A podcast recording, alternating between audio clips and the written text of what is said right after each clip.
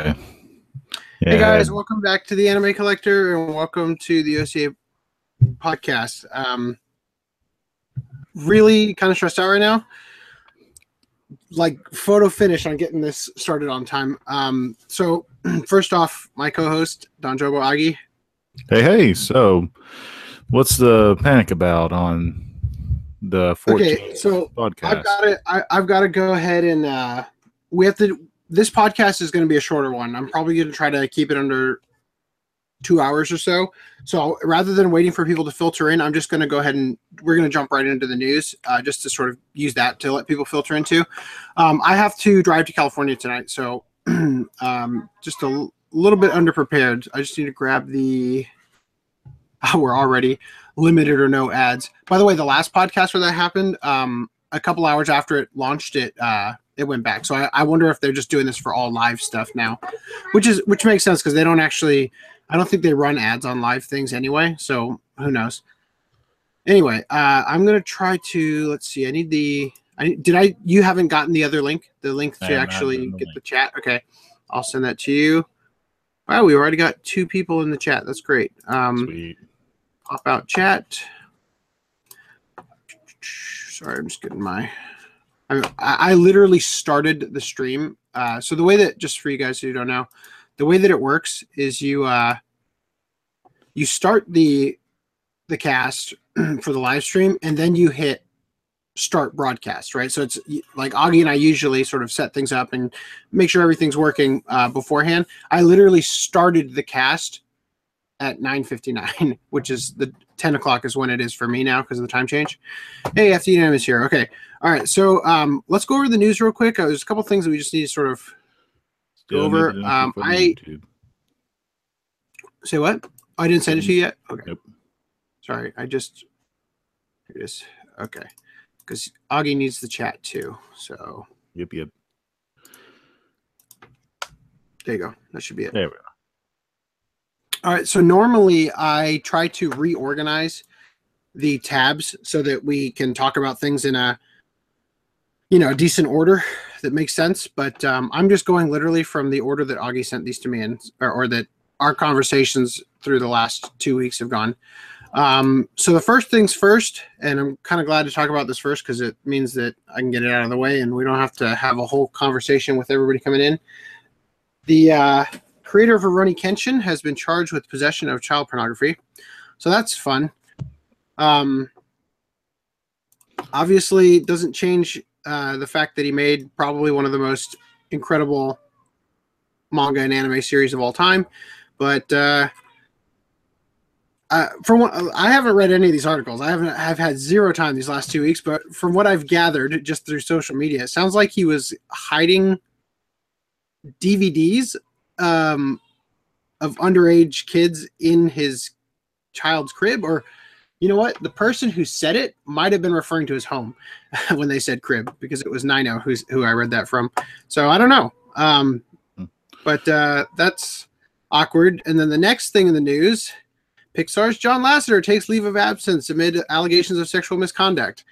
Um, so why is this important? John Lasseter is the one. He's a really good friend of Miyazaki. Uh, he's the one that brought the uh, Studio Ghibli films over here originally. Um, that famous uh, there before before he brought everything over here, there was that famous little bout where they wanted to make cuts. Um, Miramax wanted to make cuts to uh, Princess Mononoke, and Miyazaki um, and Studio Ghibli sent over a uh, a katana in the mail with a note that said "no cuts," like a little threat there. Um, also the Nausicaa Valley of the Wind fiasco that happened. That's true. That was there was that might have was it. It was Princess Mononoke though. That I'm remembering that correctly, aren't I? Uh, that story with the katana, yes, but uh, Okay. I forgot what it was called. yeah, but you're right. You're right. Warriors, Warriors of the Wind. Yeah. Warriors of the Wind was what they called the uh the Nausicaa of the Wind before. Um, totally forgot. I was about to type something in. and I totally forgot what it was. Anyway, it doesn't matter. Um, uh, FDNM says he finds it shocking because the creator of Rurouni Kenshin just straight up said to them, "I prefer late elementary school girls to early junior high."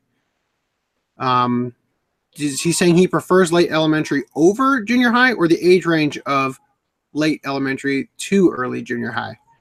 I think This is also giving at the range, but he was literally about to start the Rurouni manga again. You know what? Yeah. As far as I'm concerned, Rurouni Kenshin ends at the Shishio arc. Okay, I don't want there to be more of it. Uh, yeah, I kind age of range. Okay, yeah. So so kind so here's something.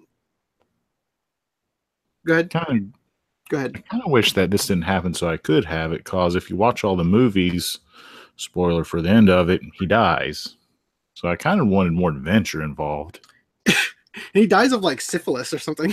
Yeah, some disease. Not, it's like that's how he dies. It's like Elvis on the toilet. But at least the guy wasn't like yeah. harming people. thank God. If the ENF says maybe he, he'll use his prison time to write the, the manga.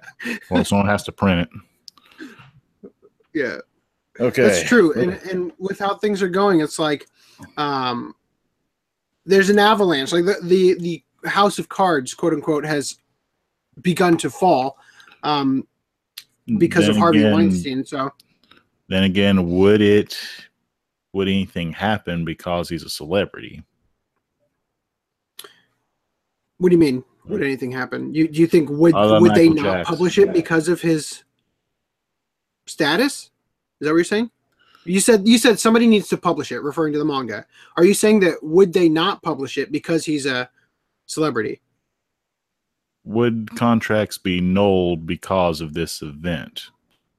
I think that the publishers, this is this besmirches their brand, so they're going to do whatever is possible, legal jujitsu of some form, to out themselves from the contract. You know, Right. I, if this was America, that's how it'd be handled. Now, there's there's something really important I want to bring up about this. First of all, I just want to state, um, I I think that the sexualization of minors is awful. You know, um, I think that we have a good age range in America. I think 18 is a good um, cutoff date in terms of like whether regarding you have like the mental wherewithal to consent and and not be objectified unwillingly and all that kind of stuff. Uh, but uh, in Japan, in parts of Japan, the age of consent is like 13. So um, I actually would like to at some point read into this and, and find all this out. Um, again, I'm not I'm not saying that they've got it right there. I, I disagree with with the age of consent being so low in Japan, but um, I'm just saying that that the things are just different. It's a different country, you know. Um, so it'd be interesting to see. Uh, Well, keep in mind How some this plays parts out? of keep in mind some parts of America. If the parents sign and agree to it, you can have someone married at fourteen. A little messed right, up. but, but we're talking about we're talking about. I mean, he was looking at in the Middle East, younger, they, but they marry six year olds. You know, I, I don't. What do you want me to say about this? It's not about. yeah, It, it's about. Okay, It's. same. I'm talking. I'm talking from a legal standpoint, moral or ethical standpoint. What these things are, you know. So yeah. um, it'll be interesting to see uh, because it's just tricky. But anyway, like I said, I wanted to get that out of the way first so that we could move on to other stuff. Um, Okay. On next. he, Etienne says he made that movie non-canon Yes, yes, yes. It's non-canon. regarding regarding the the death. Um, okay. Anyway, all right. So next uh next article. At least I've watched Um, the show. Uh, New FD. Hoshin um, anime cast Yoko Hikasa, Daisuke Namikawa, and Nobuhiko Okamoto. You sent me this. Uh, yeah, you probably have to show that. all right. Uh, it's kind of annoying just because I have to. I, I, it, it wouldn't be annoying. It's just that the way that Google Hangouts works doesn't like using uh, multiple desktops in um, MacBook. All right, share. Yeah, see that? Oh yes, yes. Soul Hunter, the reboot, oh, uh, okay. or uh, I guess Still- Still haven't watched that. What you told me you didn't like it? No, I said a friend of mine had it, gave me his Oh, DVDs, and said that he didn't. He it wasn't. He didn't care for it. This Yeah, looks like a being- human character, like just stuck on eyes for a whole different show. Once again, treat it like a episode of Wishbone and you're fine, but you don't know what Wishbone is. Tre- um, treat this like you're watching a fairy tale like show. Mhm. I thought it was pretty I, decent. I I I have to see it. You know, I'm just saying that from the I'm going into it under the, with the perspective that I don't I don't know how it's going to be. You know, because my friend watched it and he just didn't care for it. Um, next up, Kadokawa's new type magazine ceases publication. I feel like I've heard this. Uh, Uh, oh, Nyantype. Okay, see, going a little too fast today. I need to slow down. Yep. Kadokawa's Nyantype magazine sees ceases publication. Do- Who reads magazines anymore? well, I do as long as it's not the current ones of today. Girls und Panzer Dream Tank match ships in Southeast Asia in English on February 27th. So this is a video game, yeah? Yep. This is for PlayStation 4, I do believe. You know, while I was watching it, I think I might have mentioned this when we talked about Girls und Panzer, but um, while I was watching it, same thing with the live action Speed Racer. I just kept thinking, like, this would make such a great video game. See this being hours and hours of fun. Oh yeah. Next up, we've got uh, Yuasa 4C's Mind Game film to stream on v- VRV Select Play in North American theaters. Wow. When you sent me this, yeah, yeah, here. North American distributors GKIDS announced that it's anime. Hey, I didn't write it. I'm just posting it. Pretty much, it's pretty much GKIDS is releasing this in the U the United Okay, States. It's going yeah, to be streamed. that's, that's what and you were it's going to have some theatrical releases. So right after the whole Kickstarter's done, I know, right? Like literally, later. we just got it. By the way, that reminds me, I need to make sure I grab my my Oh. pickups. well, at Um, least this gets a barcode. Yeah. Okay, so next up, live action Ghost in the Sh- Ghost in the Shell uh, film wins HPA award for color grading.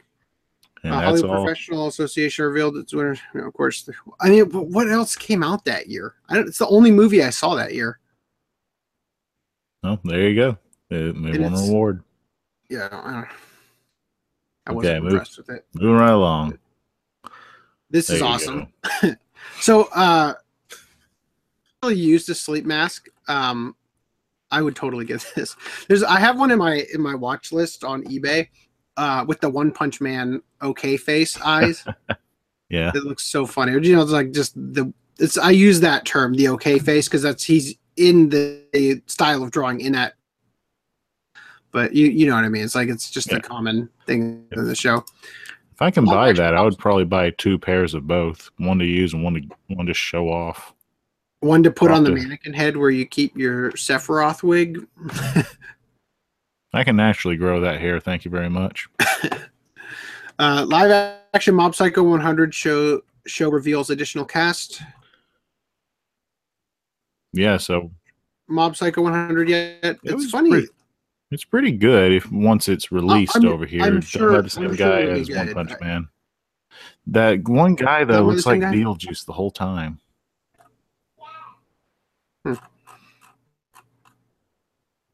Next up, Dentsu. That's the Japanese, uh, right? Ah. OLM consult on. If you want to save this for next podcast so we can talk about it a little bit more in depth, I'm fine with that. All right, I'm gonna slide that over there. Where is that? Here, here. Live action school live film is slated for 2018. Uh, Japan. Am I Is it weird? Like, has Japan just started really ramping up their live action productions lately? Hey, if it sells well, milk it while you can. Yeah. Uh, Basilisk sequel anime reveals first video. Um, have you seen this? The original? I've seen a few uh, few of the first episodes, but I haven't seen it all the way.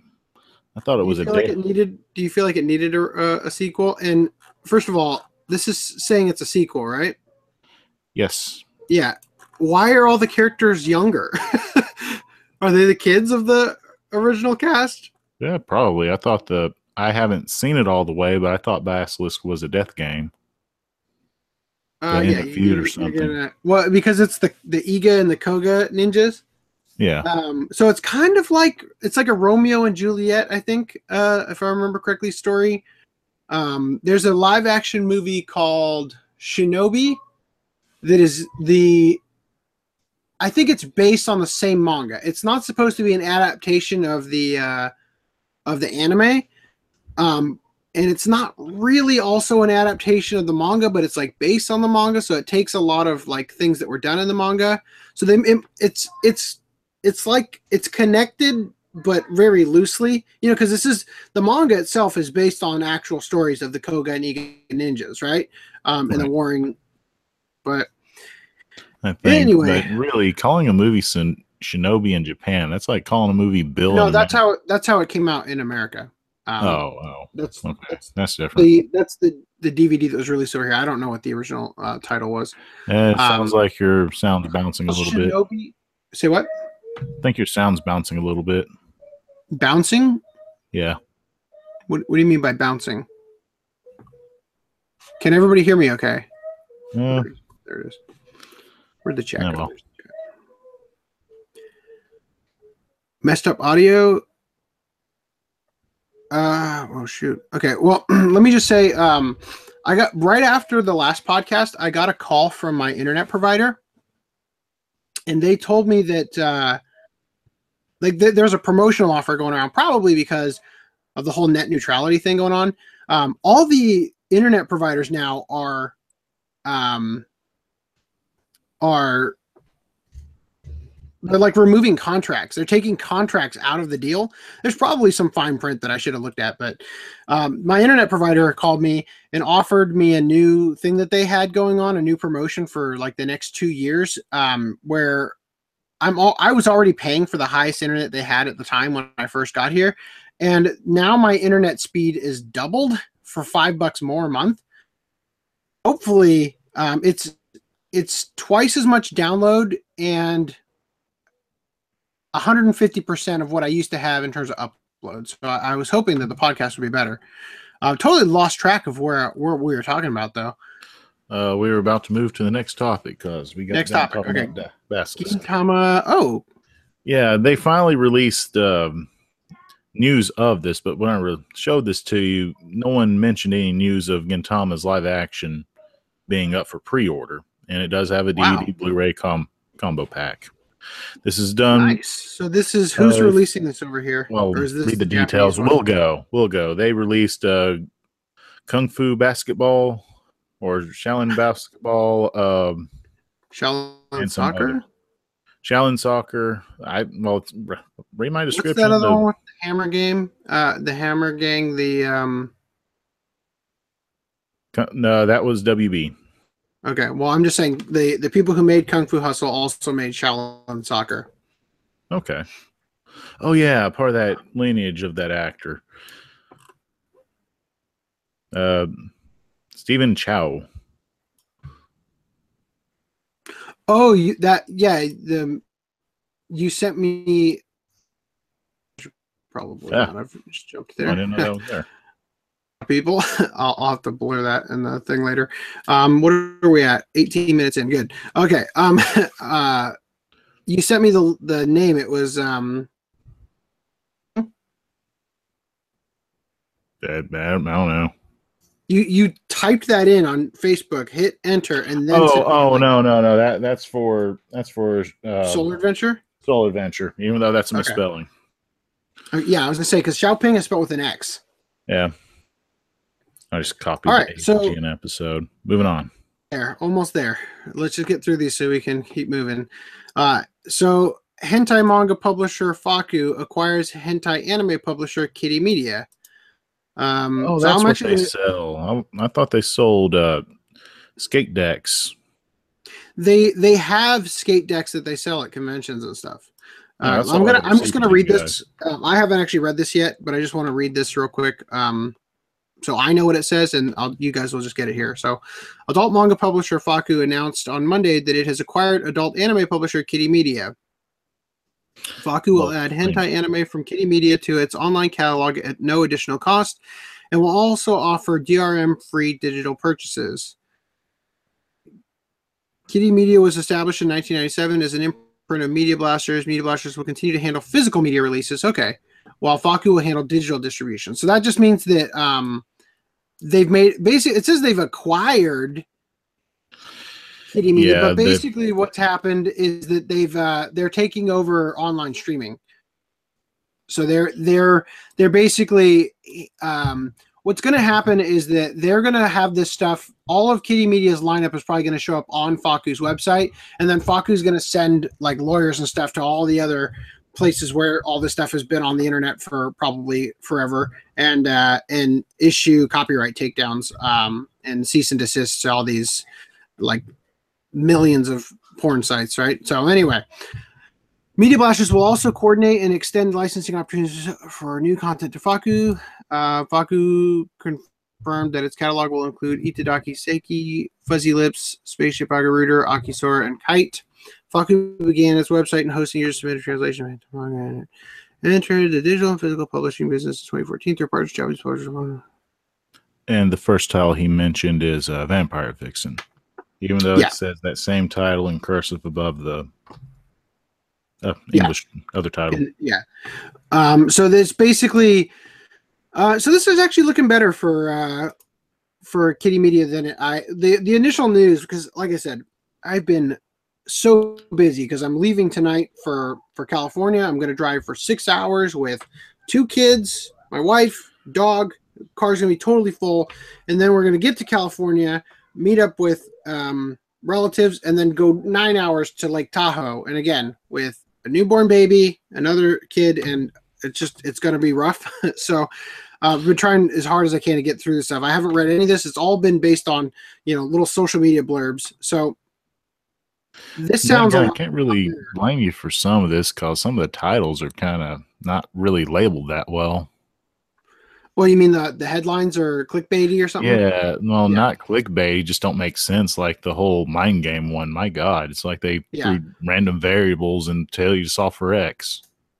Well, anyway, um, so basically, this sounded really bad when I first heard it because I thought it sounded like Media Blasters. I mean, honestly, I don't really, I don't care all that much about Kitty Media. The only reason that I support Kitty Media is because I want Media Blasters to not go out of business.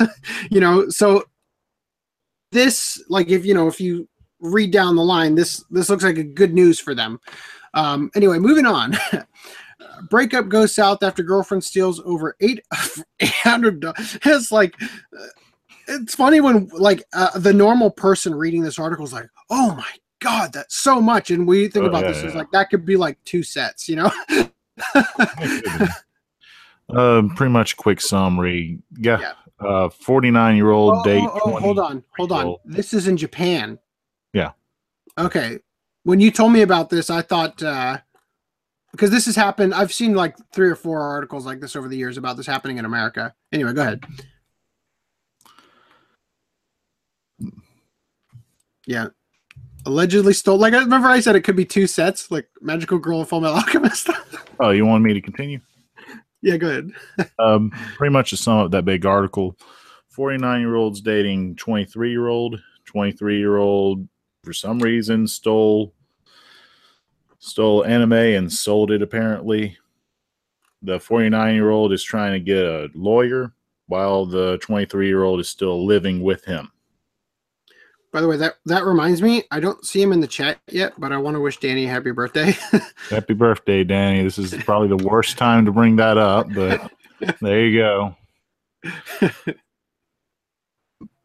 anyway, yeah, continue. Um, I'll be right back.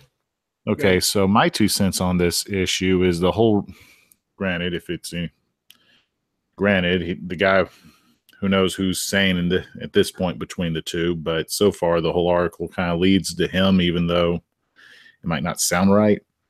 Um, the only reason I can think that he wants her to stay with him is one, if she, one, there might be some local dispute that we that they don't re- that they're not revealing and they want to keep it under wraps.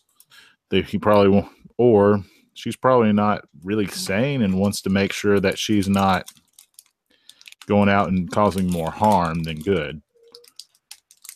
Or I'll three, three maybe it's just some random Jerry Springer stuff, you know. Yeah, I'll, I'll have to read the article later because I I felt like I knew where you were going with this, and then I'm like, what's going on with the? he wants her to stay, like that. was Yeah, for Anyway. some, yeah. Um, so be careful who who you date and be safe, I guess. All right. So, what next? Sign a prenup on your anime collection is what Augie's telling you. Yeah. All right. So, what's next? What are you eating anyway? Carmelo bar. Well, I can't see that now. Huh. All right. So, first, Girls und Panzer das Finale film listed as 45 or 47 minutes long. This is the first out of six, and that's pretty much the summary of the title. Yep. It gives a release date of, I can't read, uh, December December 9th.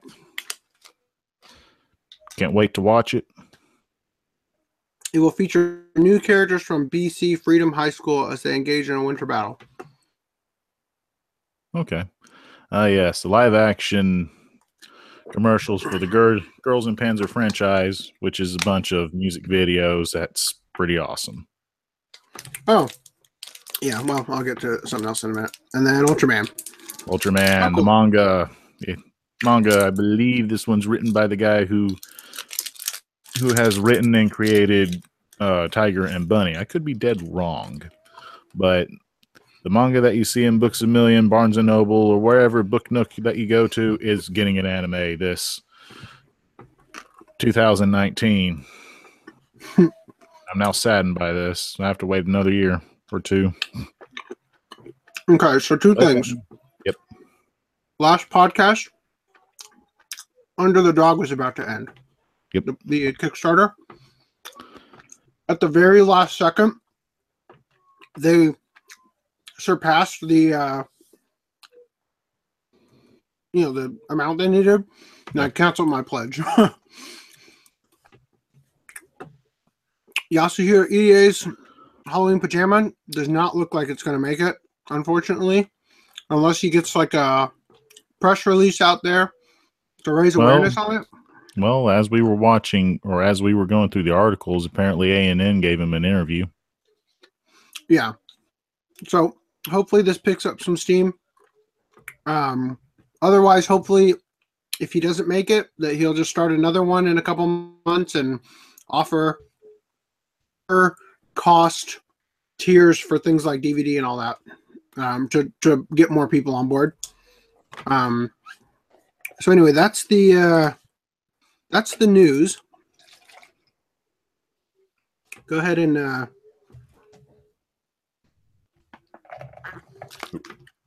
I shall, I to shall. I pickups. just need to put my juice up. All right. So before, Oh, actually, we need to we need to catch up on chat. All right. Let's see. So, howdy, hi guys. All right. There we go. Zaxio. Huh, Zaxio the Destroyer. Yeah, Speed Racer has a game for the PlayStation 1 or for some reason PSX for some hobbyists like to call. Um, FDM says I have a pretty funny release report to make. The Tales of Zestiria limited edition from Funimation had a Daisuki.net logo on it online, but they removed it for the actual release. That's because Daisuki.net is out of business now. Like you can't watch it on Daisuki.net anymore. So why are they even? Why would they promote it for a website that doesn't exist? So it was in production for a while, apparently. So does that mean that there's releases of it that are misprinted with that? Maybe. Uh, it says, by the way, I, I finished the Gundam model that came with the Iron Blooded Orphans Limited Edition. Pretty cool, even though I didn't really care initially. Huh, okay. Is ToyFare still around? Yeah, Speed Racer. Speed Racer, what is is what? Is ToyFare still around? The Wizards magazine where they people toy craft Oh, like creations. You mean, I know, was it called Red Dwarf? White Dwarf? What's that Games Workshop? Oh, no, I'm thinking of the wrong not thing. them. No, no. I Uh, don't know about ToyFare. okay. Yeah, them, oh god, I might have had one issue of that like years and years ago. Um, yeah, Speed Racer does have a game for PS2, I, I believe. Um, I never played it. Actually, I bought it. I bought it for like two bucks uh, at a used game store Oh, one day. about I the, still the haven't movie played it. game? Yeah, I'm just. I said earlier when I was watching the live action Speed Racer, I thought this would make an amazing game with the the mechanics they set up for the movie. Okay, because when I was talking I about it, be they fun. they made an anime game for it on PlayStation One, like I said briefly. Um, also, if, if you, well, I guess it doesn't look that weird, but if, if my collection looks a little bit different right now, like if you look at, if you look at case closed and card captor Sakura, I I move things around a Uh, little bit there's- for. Uh, There's the there's GaoGaiGar right where the light is. yeah, I, I had yeah exactly. See right, uh, this the the bane of my existence, this yellow and green set used to be right behind me, and I was recording the video for uh, Mr. Nice Guy's anthology thing, and um, I I'm like, yeah, get get that out of here. It's, it looks awful. So I, I moved everything around. That's why if it it, it doesn't look as weird as I thought it would, but if it looked different, that's why. Um, anyway, so first of all, I want to answer Lee. I think I think I remember you. Proud pronounce your name, Leash Kons. Leash Konsky. I'm to call you uh, Leashy. Okay. um, I wanted I wanted to reply in the podcast to what you said. He he he made a great um, comment in the last podcast regarding the Watch Club that we should make a list that's available for people to look at of what we're planning on doing down the line, so that people don't. If people were planning on watching that, they might wait for us to do it in the podcast. Oh, Um, like I thought that was a great idea. I wanted I wanted I have like I said I have Okay. zero time. Um, by the way, just so you know, Augie, I did watch both Blackjack and Solar Adventure, so I'm ready for that. Good. But um, but I just yeah, I've had no time, so I didn't I didn't have a chance to reply to your comment, but I wanted to, to do it here and let you know. Um, like he said so. Good. I like Lichonsky's uh, comments. Very informative. Thank Yeah. you for the Grand Prix explanation. Um, and he says, so for Right Stuf, I've got 5% off birthday month code ending in one hour. Can't use it on holiday sale items. Any suggestions what to get? Uh, there's a freedom um, set that is marked down from like $129 to like 13 bucks. Just add it to that. or, Yeah. or, or if it's 5% off, maybe get the most expensive thing you want so that it's 5% of that gone, you know? Um, that, that would be my suggestion. Um, it's probably been an hour since he even asked me to Uh, depends on know, what it's you. probably been about half hour since we started. So, um, and if you says, "Oh, thanks for the subs, Axio," I'll have new video probably around December. Okay. Um, by the way, that reminds me, I just reached uh over just over 800 subscribers. So we passed that passed that milestone. So I want to thank you guys for that. At the end, I got the IBO Iron Limited Edition 2, but haven't opened it yet. Cetus Thorn says, What anime series do you plan to get for Christmas? I may either get Gurren Lagann on Blu-ray, Code Geass Cafoni, or Macross on eBay. Um, I am probably going I mean, I'll I will probably get something. Um, you know, just because I'll be in California. I'm gonna go to like book off and stuff. I'll definitely get stuff in the Christmas season, but uh I need to save money because I'm starting a business uh, next month. So or launching officially in January. So um, I have to uh, save money for that, and then I'll and then I'll make a ton of money off of that, and then I'll decide what I wanted what I wanted to get. Uh, I'd really like to get Squid Girl, the the limited edition, but um, from Sentai, but I I just can't uh, I can't afford it right now. Um, I can't afford to to sink money into it and and not have it for getting the business launched. Etienne Well, says. They're going to have not- more. Um, luckily for Squid Girl limited edition, they should have more copies available since they just pushed. It was supposed to release uh, two days ago, but they pushed it into the late middle of December. So hey, if this keeps up, we might have a repeat of uh, Retro Video Game Master, or Game Center CX. Well, an interesting thing that's happened with Sentai, the FDM showed me, is oh no, that's the other one. Uh, uh, Parasyte. Apparently, one of the limited editions, um, I think it was for the first one, originally came with the manga. Uh, and uh, I have the original release. FDM got it later, and his box is thinner than mine and doesn't have a spot for the manga or something like that. Huh. So, so they've changed things. So I'd like to get the original one, is what I'm getting at with the um, Squid Girl before they change it. Uh, FTN says nothing because it's not worth forcing it for only five percent. It's almost like Right Stuf's three three dollars off coupon. Uh, the Konchki says that's what I was thinking. Plus, you don't know what Right Stuf is going to put on sale. Yeah, this is like a stressful time of the year for anime collectors. Uh, Code Geass is a must. Wait for Macross as long as possible because relicense in uh, 2021. Yeah, you know, I meant to talk about that that one podcast uh, a couple of weeks ago where where that was sort of revealed in those legal documents. Yeah, uh, the Gundam didn't require any glue. It was nice. Basilisk was asked for a couple of episodes. I saw. Um, yeah, it's not it. It doesn't stick out in my mind at all. Um, it, it's not like it, take it or leave it. You know, you could sit there and watch it, and and at least it's better than you know not watching anything. You know what I mean? But it's not. There's better stuff to watch. Uh, I got the Code Geass Limited Edition release, but it seems I need to get a new one since this one has an audio mess up on R2. Yeah. Um, so Contact Funimation, they had an exchange program uh, because they they knew they found out after they released them all that there was that issue, and they printed new discs and they'll ship them out to you. So contact uh, Funimation regarding the Code Geass limited edition. Um, I have an open mind, so I don't know if mine has the messed up audio or not. And no FTDM, I was not confusing the yodels of AC's dodels in the background. Oh, I think August computer child sounds for bouncing. Oh no, uh, the audio for English is mono and not stereo. We were talking about the audio being messed up in cookies. Okay, okay. Oh yeah, net neutrality. Good thing Canada said screw that ages ago. So I just want to one thing on net neutrality. I do want to say is that um, obviously you guys have noticed that there's just been this huge push everywhere where everybody's talking about all of a sudden. A lot of that is uh, fake promotion. Um, for instance, Comcast.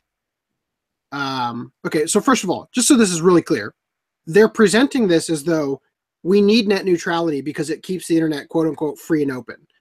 Uh, and that if we if they repeal net neutrality from the FCC, that um, that internet providers can throttle different sites and, and and whatnot, right? They can put on internet fast lanes and whatnot, right? That's what they're telling everybody. Um, truth be told, though, we didn't have net neutrality in the FCC stuff until uh, 2015. Um, right now, as things are with net neutrality, as it is, the way that they're trying to keep it, internet service providers can already create these fast lanes and stuff. The only thing that's preventing them from doing that is it says in the thing that in the net neutrality ruling that um, you internet providers are more than welcome to do that unless they present themselves as being neutral right? So as long as they don't say that they're neutral they can go ahead and do whatever they want already. Okay? So this whole thing is a big like scare tactic on you. It's ridiculous. You know, all all the usual sub- suspects are, are promoting this stuff on Twitter and pushing it out, buying ads to to throw it at you and stuff. And um, for instance, Comcast um, rated worst company in America like 10 years in a row feels like. Um, they actually have been I mean push on Twitter especially where it's just like every other tweet is is a promoted tweet about this, but even before this huge wall of, of stuff hitting you every everywhere you go on the internet, um, Comcast was putting out these promoted tweets claiming that they stand for net neutrality, all, all this BS. When in reality, they were using their customers' info uh, and and using it with bots to sign petitions against net neutrality. Um, uh, and sending them off as though their customers had had sent them and they were just stealing all the data. They're the worst company in the world. If you have them just drop them and, and if you don't have an alternative internet just don't use the internet. There this is like this is like giving satan uh, uh, the power if you when you when you use comcast you know? Um so in, in my opinion th- this is like this is such overhyped, ridiculous stuff.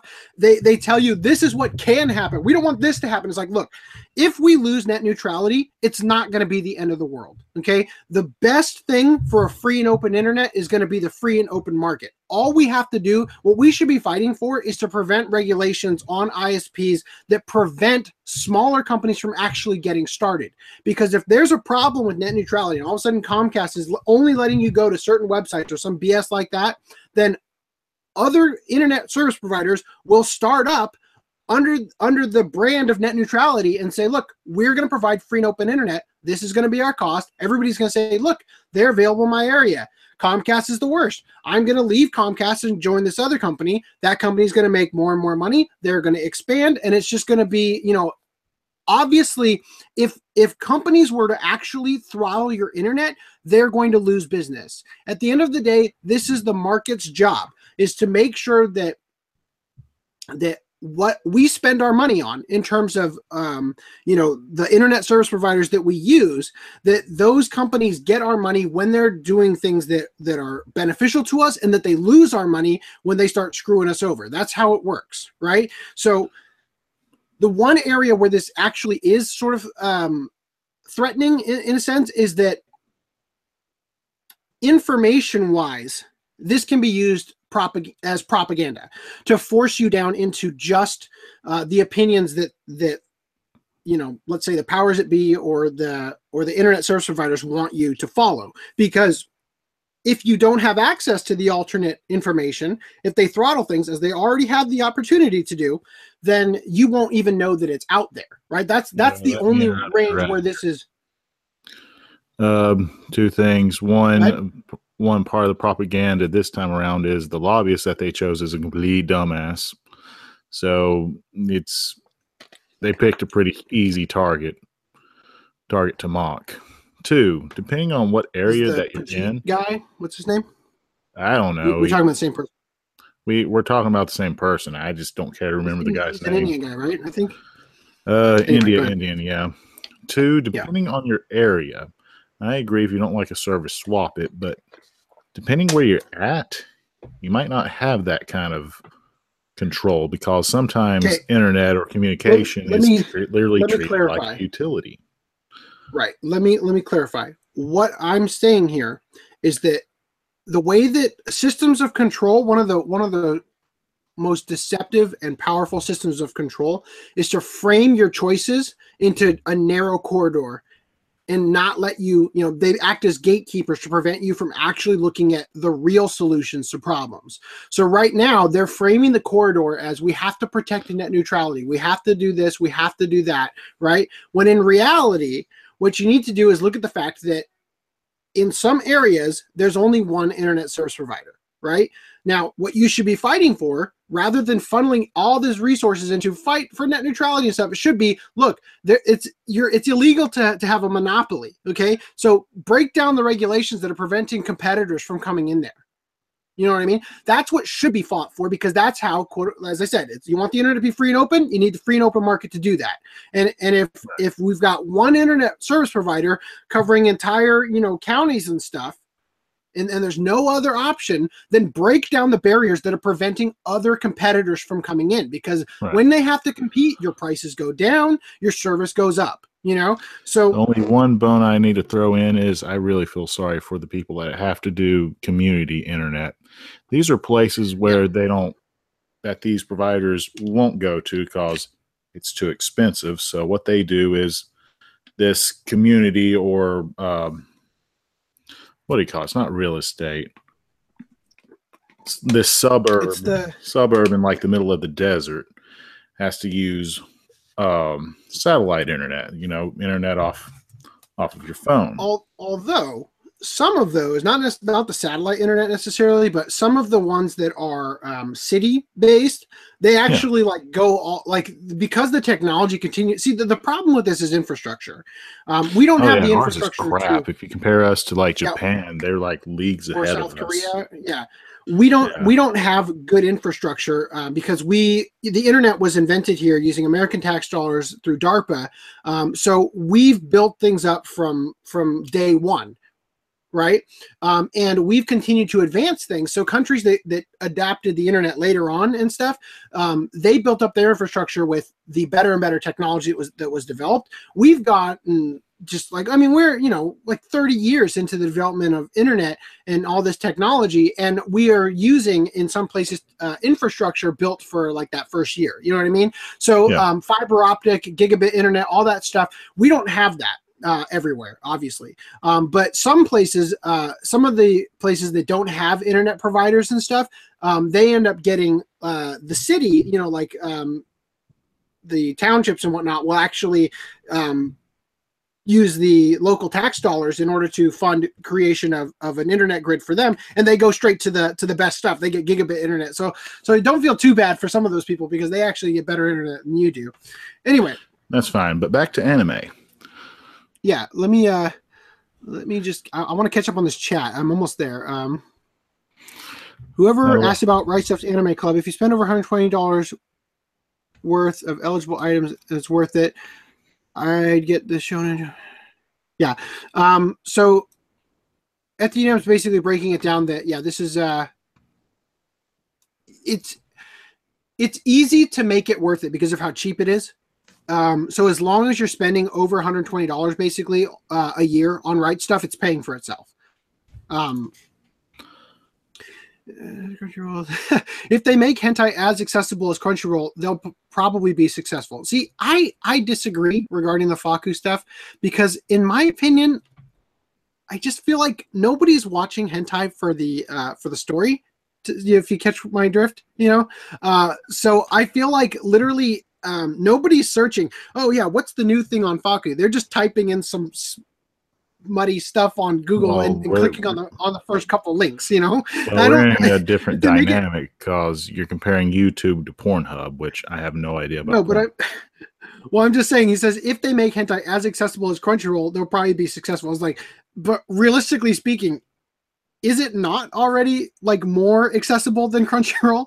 You know, I mean, especially because uh, what? But like I said, uh, what it's going to take is for a lot of people are going to hate this because what it's going to take is for FAKKU to actually go out to all these different porn sites and and um, issue takedown notices on all the stuff that was owned by Kitty Media, you know, and then once those get clawed in and removed from there, then the only place you'd be able to get them is FAKKU. So literally, there. Um, I mean, granted, these other sites are hosting them illegally. You probably because they've been uploaded by users or whatever. Well, but they're at being that hosted point, since it's illegally, they're going to take it down anyway, and But- for their Well, right. But what I'm saying is, what I'm saying is that from the perspective, even though I, yes, granted it's illegal, and obviously this is the action that needs to be taken. I'm not saying that that you know this sort of piracy is okay and other sort of piracy is not. What I'm saying is that from the perspective of the the audience, the customer base that they're trying to grab onto, these people are just going to be annoyed at the fact that that the thing that they used to be able to access with a with a quick Google search is now um, disappeared, and that they're being forced into the legal route because one of the things about the internet is that we've been really spoiled, um, especially during the Kazaa, um, you know, sort of generation with LimeWire, where where all of a sudden people realized they could get all this music for free, even though that was it was technically piracy, you know, and Yeah. and that spoiled a whole generation of people who got all this stuff they could consume, you know, this consumer culture of of any music they wanted, and then uh, shortly after that, it was any movies, any TV shows, all that stuff is free and readily available. That once you take that away and revert things back to law and order, uh, it it irks people. It's going to be irritating. So I'm not I'm Oh, not yeah. saying that this isn't a lesson people need to to go through. This isn't something that needs to happen. I'm just saying that that the customer base isn't going to be too too happy, and uh, just out of spite, they're probably going to avoid using it. So who knows? Anyway, Then um, again, on the flip side, for hentai, it's you generally cheaper than other shows anyway. I mean, you can get Uh, sales down like two dollars for some stuff. I'll I'll talk about I'll talk about this uh, during the um, during the room tour when we eventually get to that. Uh, I totally just lost the uh, the comment I was on. Anyway, um, but uh, to your point about it being cheaper, at one point with my collection, I was trying to record a video and I had a specific title that I didn't want in the backdrop um, that started with a C. So I went through. Uh, Anime News Network has a has a thing you can search if you just type in licensed. You can see a list of all the anime titles on their site that have been licensed in the U.S. or or have have like DVD releases listed in the entry, right? So I went through there and I went to that entry and I went backwards and I clicked on every single title that I didn't have uh, because I wanted to buy stuff to sort of push it down the line off screen. um, and uh, all the titles I clicked on, like the anime was like really expensive. It's like, oh, I didn't have this because it's 300 bucks, you know, and it's like, there's, but to Augie's point, it's like, I ended up buying, I have, I might have almost every adult title that's ever been released that starts with the letter C, just because it was helping me push that out of the way. And then what's funny is I got it pushed all the way off uh, screen and I finished that video. And then shortly down the road, I bought another bookcase and it shoved it all the way back um, to the uh, to the it, it went it went off screen. Let's see, what is this screen for you guys? This would be screen right, right? I pushed it all the way off screen right, and then it came all the way back to screen left. I had to do it again later. Anyway, Okay, back All right, to right, so let me- Have you seen Max Leash Frontier? on ski. Have I seen Frontier? No, because it hasn't come out over here, right? Y- Correct. Okay, Okay, here I got. I'm back on the comment. Okay, I asked about the Rice of Anime Club. Thanks for the info. By the way, Augie hair is looking good. um, that must have been after the Sephiroth comment. Uh, FDM said, or yeah, FDM says no problem. Most of the cards I got are worth almost as much or more for the membership. Okay, yeah, yeah. Uh, let's see. Code Geass audio stereo. Blah, blah, blah. This is why 2D girls is better than real women. Oh, this was probably during the story about the about the anime um the woman selling the anime Maybe. From, from her spurned lover or whatever. um Happy birthday, Lynchonsky. 128. Last week on the 22nd. And actually bummed that I FTDNM didn't know. forgot the birthday. well I just thought I, I think he was saying I forgot uh, uh when he was because they were going over the audio issues. Anyway. Um I don't know. More audio issues. I'm actually gonna Morning, Danny. Oh, Danny's here? Did Danny just jump in? Oh, Danny's been here. What's going on? I don't see his name. Oh, there he is. Yeah, yeah. So I hope there you are. Uh, we wished you a happy birthday earlier when you weren't here. um, guys are still talking about. Okay, here we go. I was surprised to find out my Parasyte and Akame ga Kill both have 5.1 dubs on them. Despite being Sentai shows, which Sentai only really does 5.1 for movies and other special occasions like Clannad, etc. Well, they're gonna they probably specifically do the 5.1 for the special editions to try to because they sell them they sell those premium editions for such a high price that they they do those they go out they they probably record them and master them for 5.1 and then and then do the normal DVDs and stuff for just like 2.0 and then the 5.1 for the stuff they put on premium And again, Sentai. I noticed Sentai sometimes, for some reason, ADV is still into Sentai. You can see them trying to improve, but audio balance has been one of their main issues. That the And they got rid of that stupid. Uh, watch the episode preview. Okay. Then you Uh-huh. go to the black and white credits. The audio for that preview Uh-huh. keeps looping over and over again. I I have yet to have that happen. Uh, let's see. Oh, Dream you know? Eater I- Mary okay. has I have I have had it happen where a clip, not looping, but just a clip will replay after the credits. I'm fine with that. I've had it, you know, and it's like a random, just a random garble of words. And then Viz does this weird thing, but I, I I don't want to get into it. I want to get through this uh, chat. Okay, five percent off Akira manga box. That's not a bad idea. Do me a favor and pick up that markdown freedom set. I did. I did buy that actually, but um, I bought it for me. So, um, and you know, it's like to live in Canada by a center release for school uh, Parasyte. Oh, oh, you found out that was the. Oh, okay. No, I, I forgot about that. Yeah, so he says that uh, his version of Parasyte turned out to be the UK release. That's right. I forgot about that. It's Huh. still played though. I think if I remember correctly. I can't remember though. Uh, looking forward to Squid Girl. Coincidentally, I literally got North American release of Parasyte yesterday. Okay, cool. And Akame ga Kill. They're larger for set two because it's dedicated to K. Okay. Thanks for expanding on it. Interesting. Yeah, we aren't stuck with Comcast. Yeah.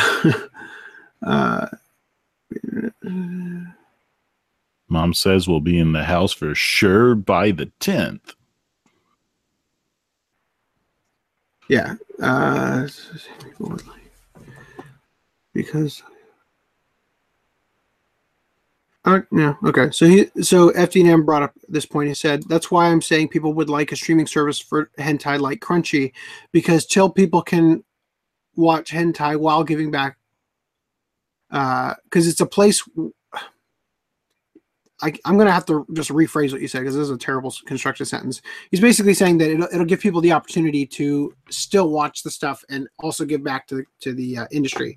Um, if you really want to give back to the industry, actually buy the DVDs from Media Blasters so that they can stop uh, duplicating them instead of uh, replicating them. So we can get rid of those burned DVDs. I'll support the industry buying what I like, not buying my garbage crap to each their own mecha guy. I can c- kind of tell by your name what what you're into. um,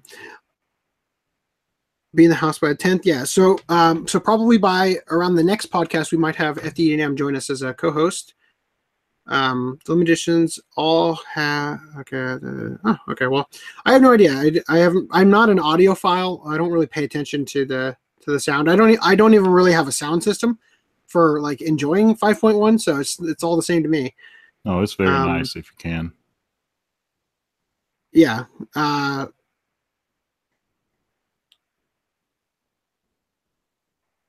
all right anyway i'm all caught up on the chat. Let's go to uh let's go to pickups. All right i'll start off first but to catch up from last week i mentioned that i got landlocked. This this uh, upgrade copy well this is the one that I upgrade to, which has no sun fade whatsoever. And this is the one I have, I previously have. So as you can see, if you can. Sorry, I gotta click on you. There you go. Sorry about that. Um, can you show that again? I, I was right. doing something. Upgrade, upgrade copy. Uh-huh. Ooh. All right. Show them side by side so people can see the difference in the in the sun fade. All right. Because as far as I know, you're just picking up the same one over and over again. okay, there you go. Yeah, so you can see it. For some reason, look at that. The only color that gets the, the first color to get leached out of uh, offset printed stuff is the um the yellow usually. Oh yeah. But here's but the more noticeable one is as you can see the upgrade. Here's the previous with its water damage. Oh jeez. Yeah, it's yeah, no, like I don't blame you for I don't blame you for getting a, a replacement. I don't actually have landlock. Um, Ooh. Okay. Okay. So let me think. Um, I'm pretty sure the only yeah okay. So the only thing that I um, that I got from last week. Well, I've got I've got two things. sorry, okay. did you have more? You probably have more. I'm gonna no, I got mine. more, but if you want to go grab yours, I can sit here and diddle dance. Do do do do do do. So. I, got, I got mine right here. All right. I'll talk. Do you want me to go real quick? Yep. Okay, so I got I got two major things. Just one thing I, I did pick up. Uh, it's on you. uh, the DVDs of Golden Boy because I, I mentioned I was going to do that and I didn't have them. And then as a screw you to FDNM, I got a custom Paul Champagne art box for the Twelve Kingdoms because uh, FDM keeps rubbing it in my face. He's got the Blu-rays that are like super hard to get now, but now I've got a one of the kind, one of a kind. Uh, so, so out of the uh, three of us, I'm I need to complete mine eventually. I just want that first premium set box, and that's it. All right. So speaking of stuff to complete, I finally completed the Daisuke Defense Force. Ooh. That's that's says Daichi. Dice the Daichi's Earth's Defense Family. So we have Dysfunctional Heroes, De- Doomed, and Payday with the ata- with the Otaku Hulk in the background. Ooh.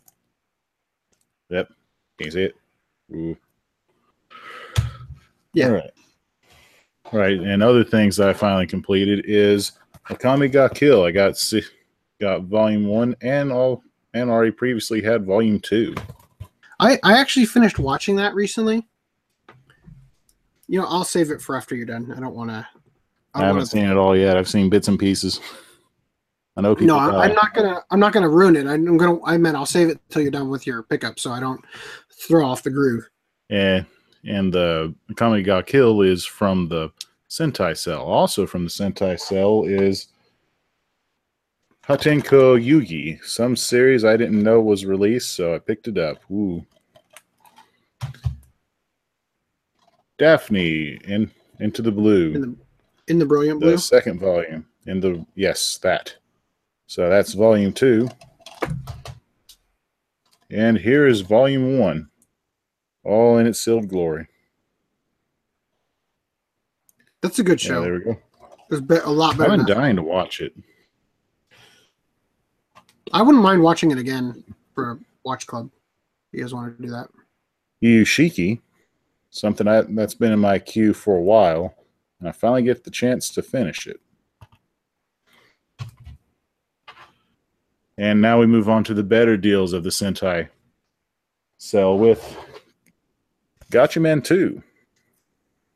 I really wish- I really wish I had bought that instead of the uh, the actual original ADV Gatchaman sets because those things are such an eyesore behind me in the collection in videos. So we have the first set that you said they released the movie. We got the sequel from that. Then we got the conclusion with Gatchaman F, or yeah F. Wait, uh, Fighters. Ooh. So this is the third in the series, which completes it completes this original trilogy or original show, and also not really from the sale, but I was able to get it for cheap. Finally got Princess Resurrection with all tracks. And sadly, that one's with a spool. Oh. The So- stack pack. Huh? The stack pack. Yeah. Oh, that's what they call it. And finally, through um, through Black Friday, I got this by accident, but Digimon Tri. I'm not sure if this is the first one, but Reunion. Then Um, I wish I had started buying those on DVD instead of on Blu-ray, so that they would fit in the collection next to the rest of Digimon better. Oh yeah. Then uh determination. I know I'm missing three, but what throws me off is for both of these, unless I use that reading skill learned back in second grade, they have the same art for some reason for the preview. I want to check the Blu-rays real quick.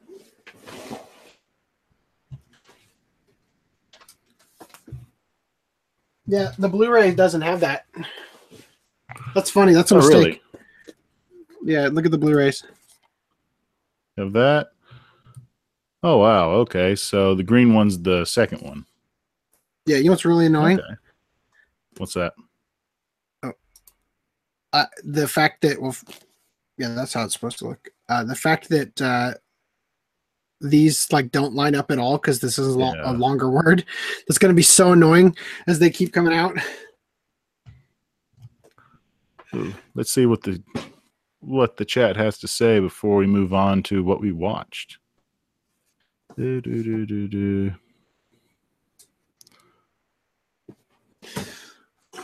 Lance Power says, "What's up, anime fans?"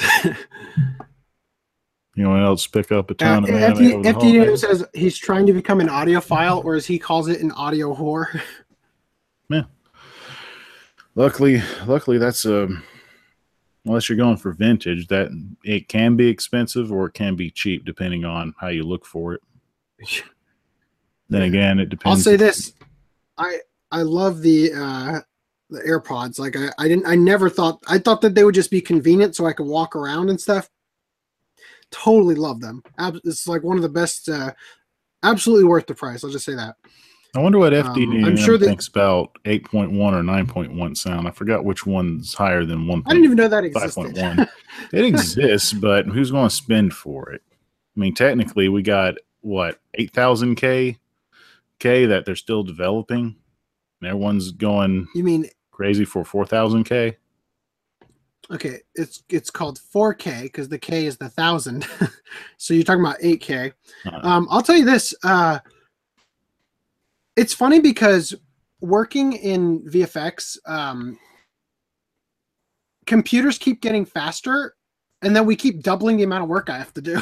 Yeah. so, so the computers keep getting faster, and it's like, oh, sweet, I, that I'll find I'll be able to render that movie that took you know, you know, a whole year worth of rendering time. You know, ten years ago, I'll be able to render that in in uh, in like three months, and then it's like, oh, but now now we render stuff at 4K. It's like, you know, you got to work with footage that's so much bigger, and um, ah, it's just it's it's annoying and it's not better um in, in terms of uh, like 48 frames per second and stuff like that it just looks bad FDD&M didn't spell could all the way, so now it says you Coles. Home theater audio. The spoiler alert: he talks about wish lists on Amazon. and on Right Stuf. I saw that earlier when you were doing your thing. I didn't go to anime over the holidays there's no words. yeah. Uh by the way amazon just became incredibly useful for me. I don't know you could make a new wish list so i can't yeah you can yep that is that is convenient. Um i'll end up spending way too much come the end of december He never Plus, I have challenged me to find that. say what Huh? Oh, uh, talking about Twelve Kingdoms. I was never challenged to anything. But yes. Okay. Well, he Yeah, the mentioned wish me in lists there. are fantastic. Right Stuf has a wish list system too. Or looking at my quality.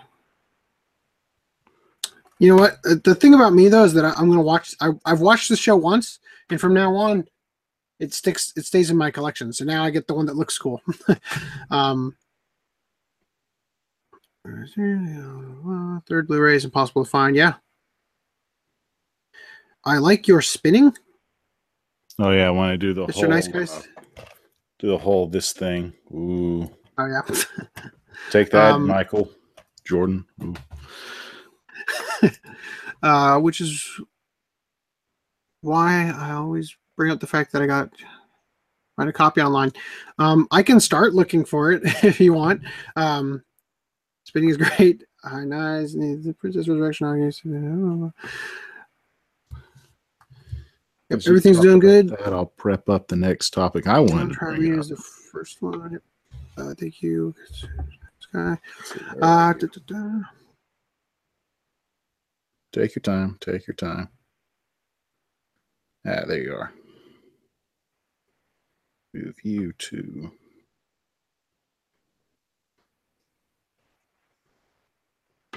Schematic Explorers 3. All I got past month is Nadesico on Blu-ray. I Iron still need Rift to Edition. move. Gonna.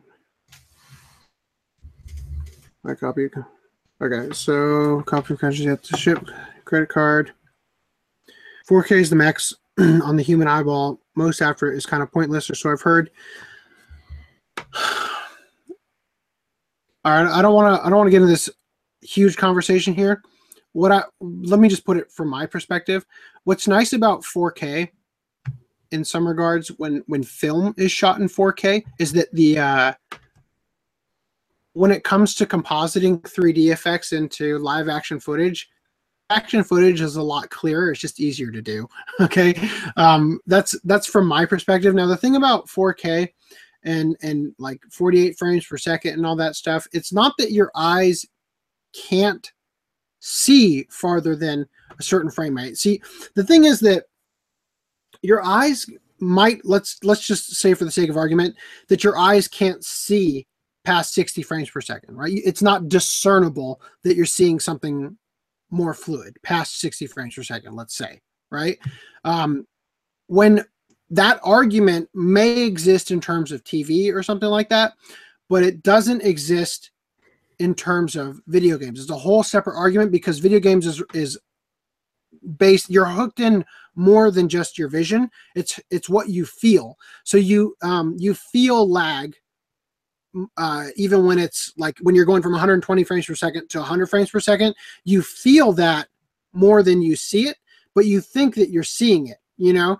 But uh, if you've ever noticed, you ever watch somebody let's play and they start talking about lag, but when you're watching the video, you don't see any lag. It's because it's something that they're feeling because the response that they're trying to get um, out of the game is not responding at the rate that it that they're used to at their top tier rate. You know, Some people recording uh, regular Nintendo or Nintendo Entertainment System, whichever one you want to call it, when they record it and they experience something, the recording will grab every frame.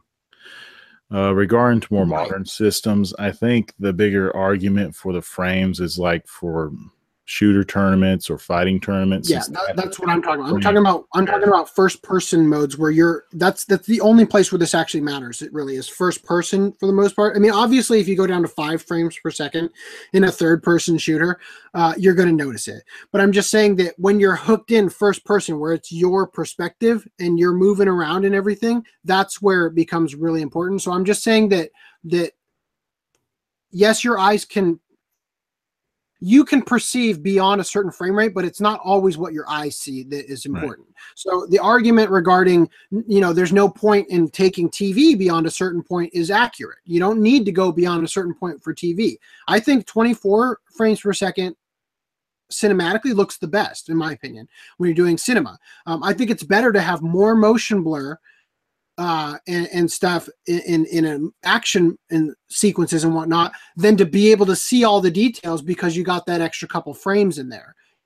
You know, I think it looks better and it, it just presents a better um, sequence to do it at 24 frames per second. But um, I'm just I'm just trying to make the point that that argument in terms of FPS doesn't carry over to video games because in video games you're feeling the experience, not just seeing it. All right. Now going back to 4K, um, you, you were saying that they are developing 8K technology and stuff. Um, you have to understand that sometimes what's nice, like for instance, if I had the money, I would be shooting all my videos with a 4K camera, not because I want to actually put videos up in 4K. Although I, if I had an 8K camera and YouTube only went to 4K, I would probably give you guys 4K footage, right? But I'm just saying that I would like to have a 4K camera because it allows you to zoom in and still be at full resolution. Because if I'm presenting videos to you guys at 1080p, then I have the opportunity to frame my shot better. Like for instance, I don't have to worry about whether or not my tripod is perfectly accurate in terms of my bookcases being lined up. Like some of my videos, you can see where it's just like the line on the bookcase is just angled funny, you know? And the problem is that when the camera, because the, because the tripod has a, a, a level on it, you know, like a, like one of these guys since i just happen to have it. You know the camera has level. the tripod has these on it right? So i can i can get it level but when the camera's level the bookcases aren't level okay? Because the bookcases are are not perfectly straight. They're sort of angled like this you know because in order to get them to fit in this position and just because of how heavy they are and everything you just can't get them perfect. Some of them are tilted a little bit forward. Some of them are tilted a little bit back. So um Yeah, so in order to get problem that I've experienced. That middle one has that one problem I've experienced. Like they set down, and apparently how they squish the carpet or whatever your floor is, has like yeah one will stand straight and one will have that slight lean. Yeah. So yeah, you can definitely see it on on uh, on this one right here Yeah. with the Conan. Like you can see that gap. Yeah. So um, what I'm getting at though is that if I shot in 4K, I could fix that in post, and it wouldn't even lower the quality because it's the resolution is so large. So so having 8K.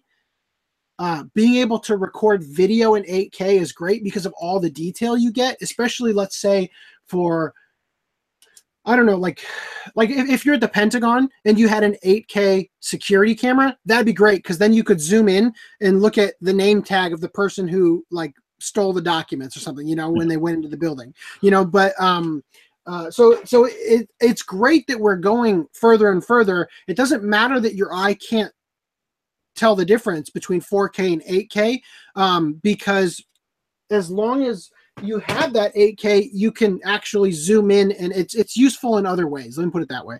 Um, Okay. What we need right now, I think, uh, and they're they're working on this, but what people don't talk about as much is the dynamic range of color, um, allowing you to have more variation from you know this color to this color. That that variation in the middle is is I think where we're going to want to be really focusing on in the future, um, so that when you uh, when you especially when you compress videos, that the videos don't have those jagged shading edges. You know, like where where this group of colors is one color, and then this one is a slightly darker color, and this was like the way the pixel art usually looks.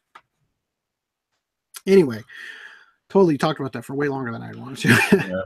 I we have this technology, but I don't think think people would go for it. We do have cylinder TVs that can give you the full range of the 360 of what's around the person, but for another time.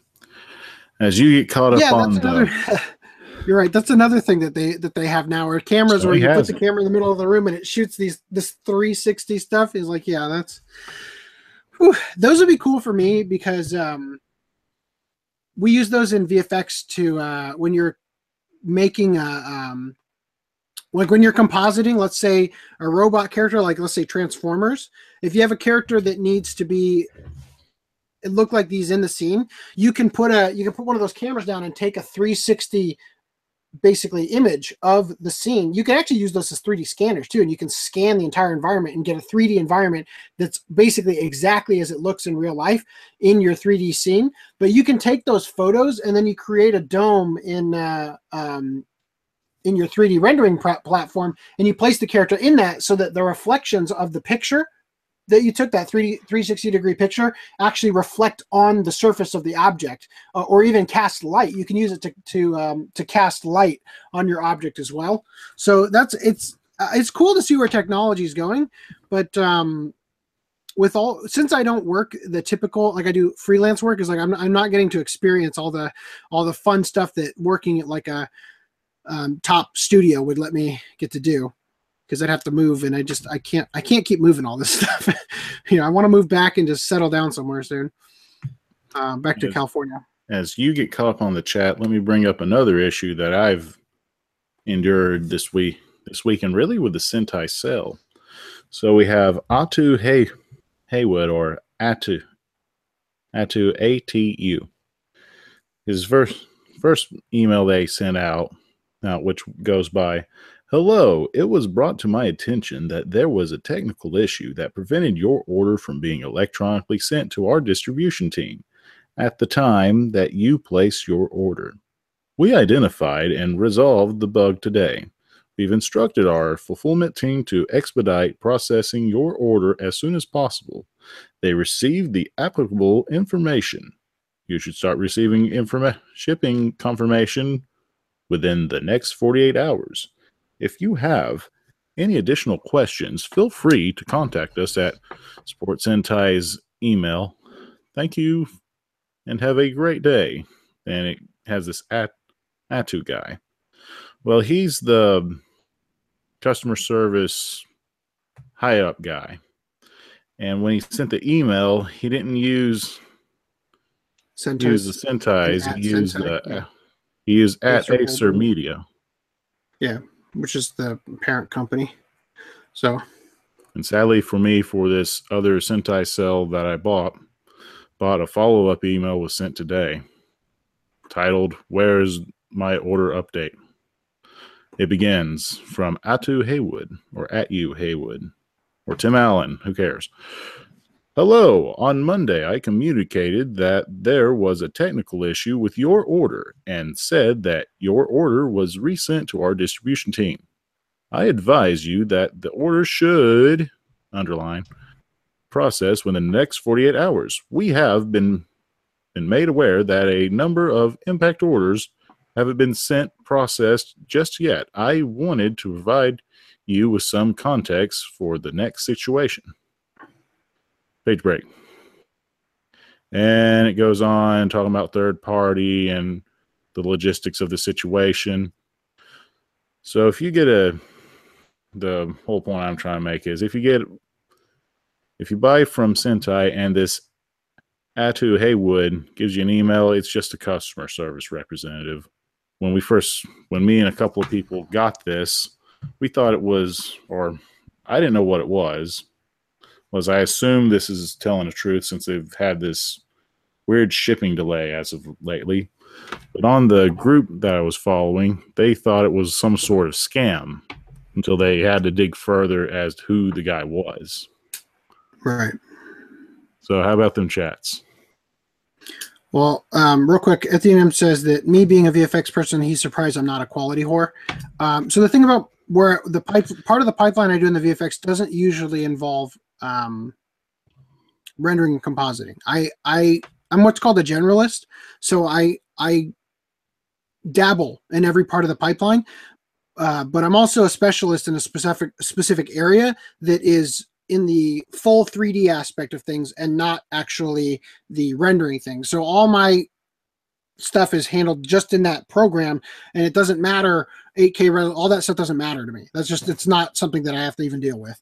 Um, when i do compositing work it's usually because i i get hired onto a job where like it's for a commercial or something you know and they want me to to do literally everything. So they give me an audio script and they say we need we need to demonstrate this using 3d models um, and rendered and delivered by this date. So then i will do all the work render it out and uh, it's like it's not a perfect job you know i just i know how to do it you know but i'm just not i'm not a specialist in compositing you know what i mean?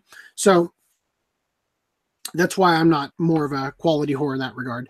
Uh, and then uh, Ethereum says 8K is more than than the human eyeball. You cannot possibly see pixels on on 8K with the human eye. It's not about seeing the individual pixels. It's about the fact that if you were to look at an image that was presented in 4K and then switch it to 8K, you could potentially. I don't know. I'm I'm just saying that this is like let, us use let's use a different example. Um, DVD to Blu-ray, if you're watching it and you switch it, you'll notice changes in the image. It's not that when you're watching it on DVD that you actually can notice and see the pixels. It's that you see the change and you can see, yes, it's crisper, it's clearer, there's more color, there's more depth, right? So that's that's where we can keep pushing that as long as people can see it. And and as I stated before, it's all about those cameras and what you can do with higher re- uh, resolution footage um, versus um, what you are presented uh, from a consumer level with. Um, or and I think you guys said something else about yeah. T- yeah, he said 24 frames Sorry, go ahead. Or in short, it doesn't matter if you have the finest paints in the world. It, what really matters is you are the painter and can give that performance. True. Uh, he also says that 24 is the only cinema way. Totally agree. Anyone, any, any more looks stupid. Yes, I cannot stress enough how bad that looks. And he says that 120 hertz TVs are stupid marketing for movies. Okay, those TVs that make everything look like a soap opera, um, they use this thing called I think it's called frame blending or frame reshuffling or something like that. Um, you can turn that off and it gets rid of that horrible like sitcom look. Um, so if you look at some of the older videos on my channel before I switch to uh, 60 frames per second, you'll see a difference in uh, in how my movement looks. The 60 frames per second obviously gets like you see more, so it's more fluid. Like this right now, what I'm doing, what I can see uh, is it just looks it looks terrible in terms of um, like it's stuttery, right? But with the the 60 frames per second, you see that more fluid. Um, and uh, what they're doing is they're faking that in the um, in the TVs using that setting, so that stuff that was shot at let's say 24 frames per second looks double or whatever. And it, uh, I totally agree, it just looks bad anyway, I'm actually all caught up. Uh, oh no, there's like three more here. Nope. So first of all, even though he's probably gone, um, Lishon Lishonski, Lishonsky, you uh, Merry Christmas and I'll see you guys later. You later, pardon. Um, I was reading his I was reading his comment when I was saying that. Um, an happens to be Blu-ray size, 60 cameras for the, the VR experience. Put on a headset, it's cool. But otherwise, eh. uh, I think the UK release got you. So you guys are just talking about the uh, doing a custom art box for Nadesico. Yep. Make a deal. I like it. Discount percentage 69%. Okay. So that's why you still use Mac, referring to your VFX not requiring compositing, etc. Um, you know, I use Mac for a lot of reasons. Um, one of the major reasons is that uh, I don't trust Windows with win, with Windows 10. Um, I'm obviously I'm I'm I'm not liking the direction technology is going. I don't like the iPhone 10 with the facial recognition and all that stuff. Uh, I really I really don't like because I know I know on the back end that all these all these companies are have these backroom deals with like the CIA and whatnot, and they're selling all your data and your and all that stuff. And I just I don't like that. Um, as soon as um, Microsoft announced that Windows 10 was going to be free, I jumped ship immediately. I'm like, nope, not doing this. You know, because uh, whenever a service is free, it means that you're the you're the uh, the product. So Okay, so let's get back into the world of anime. Yeah. Referring to 8K, basically, I'm saying him. Blah, blah, blah. We've, I can melt my eyes later. Okay. Anyway, yeah, we're back. So let's go into our um our watch stuff, which I. So the two that we so the two that we watched was Solar Adventure and Blackjack the movie. The turkey Yeah. and Did anybody? Did anybody else in the um in the chat? Did you guys? Did anybody actually watch these, or is it just Augie and I? you know this is going to be a delay. Yeah, I just need to know. Ooh. Let's see. Um, you can keep going. I just want I want them to start letting us know. So go ahead. So what you Um, said the, the turkey and the carver, meaning the Solar Adventures, the turkey. Do you want, which one do you want to go over first? Oh, let's see. How about we get the turkey out of the way? And there was a particular reason why I wanted you to watch this, AC. Which is Well, unlike here, we don't have to worry about the North Koreans because what could they ever do? So, unlike South Korea, they have to give out PSAs about North Korean spies and what they can do to you, Yeah. such as peek in your garage and know that you're a capitalist because you have a refrigerator. Refrigerator, yeah. So for uh for anybody who didn't watch it, which is probably all of you, the title of this podcast is a line from Solar Adventure. So the movie for like the first at least 15 to 20 minutes is live action Yeah. Oh man. and uh it's got this hilariously bad English dub. Um and it's like they just don't care. I, it might actually be the same person doing all the voices. It's like that low of a level kind of thing. Oh yeah. And uh I don't think that there was a director on set. I think everyone just went into like this council. Hey, this is what we're going to do for the live action, and they just did it without any direction, and they were guessing the whole time. Yeah. Um it seemed like they did a one take on every single line. you know what I Oh, mean?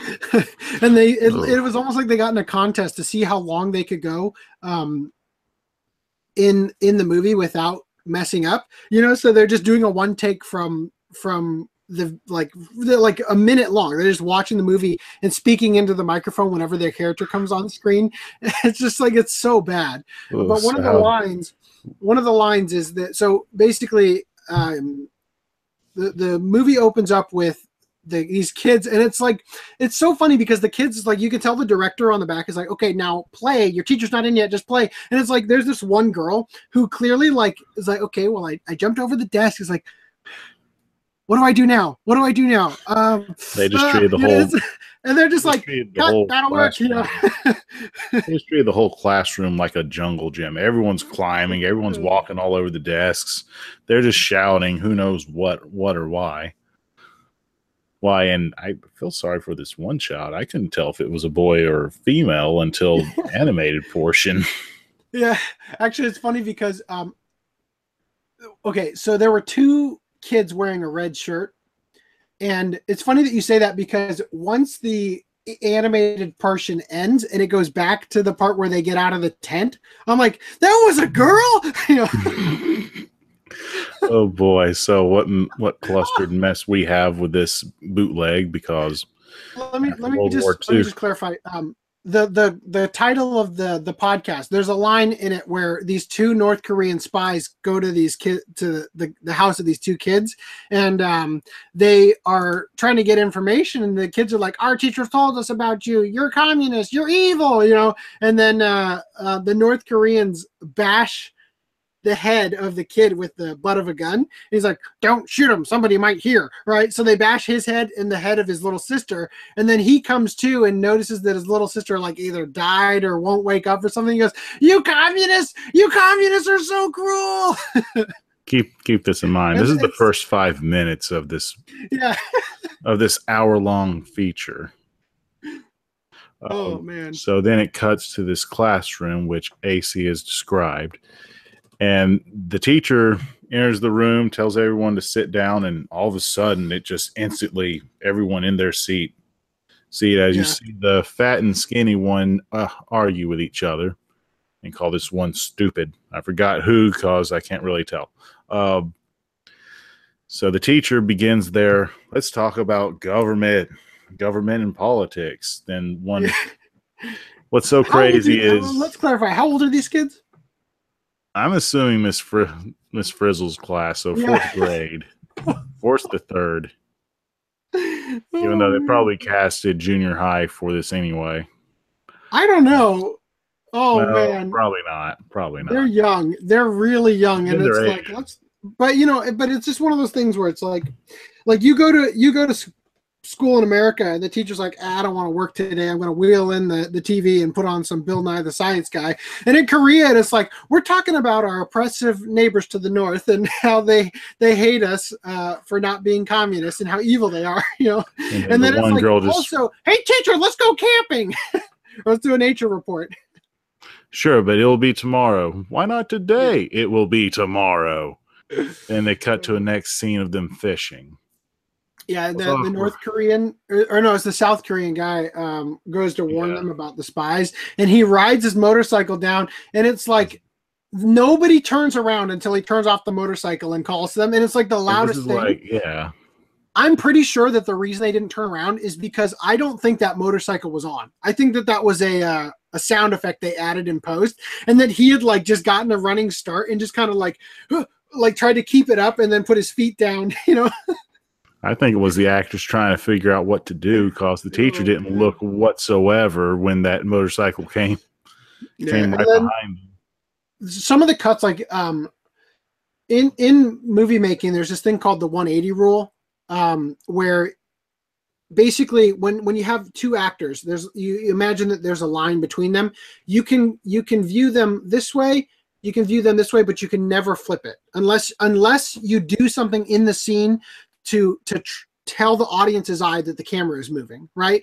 You can't flip it um or else because because if you do the shot where you you film this actor this way and this actor this way and then all of a sudden it, like if you move it, it it just it it causes unnecessary um strain on the audience's brain right? And it it just desyncs the uh the continuity and the flow of the movie. Uh not this movie. They'll break that over and over and over again and uh oh man At least it wasn't day about- for n- what's your favorite what's your favorite scene yeah there weren't any day for night scenes yeah. At least there wasn't that. Uh, when the robot was sneaking and you see the two guys like one's Uh, here, that's one's here, and then just about to bring it up. Yeah, so they have they because okay, we we were sort of introducing you to this genre of of Korean anime that are they're just it's ripoffs of Japanese anime, and there are a lot of them, maybe even in this one, where the characters, the giant robots they use, they literally just steal the designs. Like I'm pretty sure Optimus Prime was in this one. They just didn't Mhm. actually have him stand up. He like they, he was the one where they wheeled him by, and they had like a Oh, yeah. thousand little tires underneath him, just going think- by. I think what they were trying to rip off was Voltes Five, which apparently is getting a new anime series, and Yeah, Rodimus yeah, Prime that's what they were definitely with a bit of Macross elements in there. What's funny is the guy who had the eight, the um the Oh, robot yeah. with the eight, that eight turned into a six for a couple of shots. Did you see that? It did.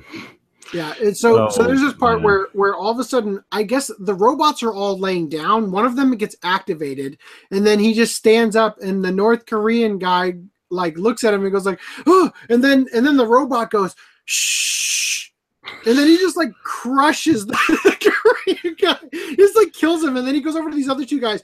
And I just thinking if you if we took that shot and recut it with sound effects and different music, that could just be so horrifying. It was so funny.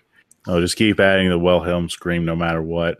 I Um, hate that scream. I hate I can do that, that in movies. perfectly. I just That is the can't do it quickest- right now due to it being so late. That is the quickest way for me to be taken out of a movie is when I hear a stock sound effect that I've heard in, in a million other movies. I've talked about this before. There's that there's a chair, it's called the chair get up noise.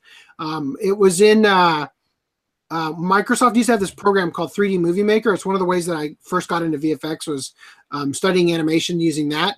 And and they have a, a stock sound library, and they have this sound in it. And I've heard it in like four different anime, and every time I hear it, I cringe at the thought that they didn't fully a sound for it. And they just went with the library. You know, it's so bad. So the Wilhelm scream is one of those.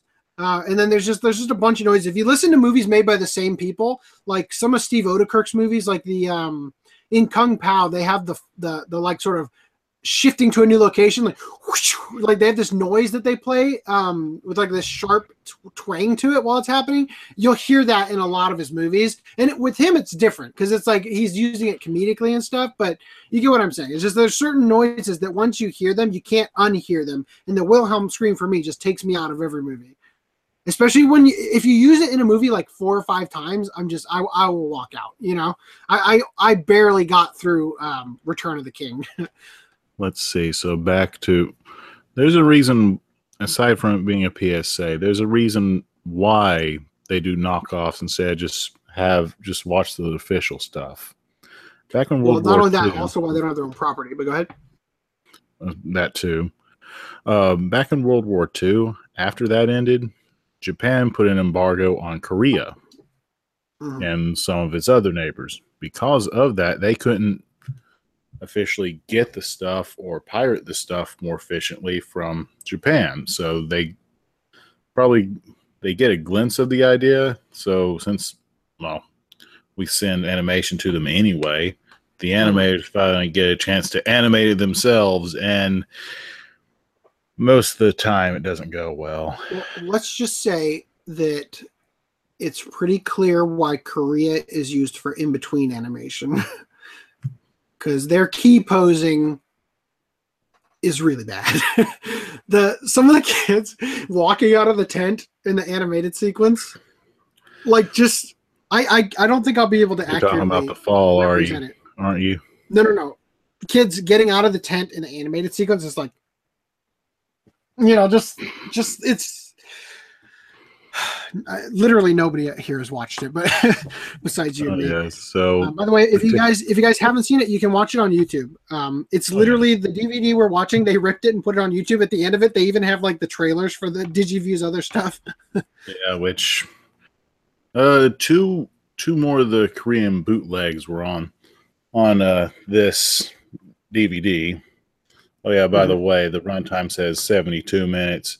It's 62, but really 60 because they want to replay the previews again. Yeah, All right, so going back to the sequence of events, live action kids pile into tent.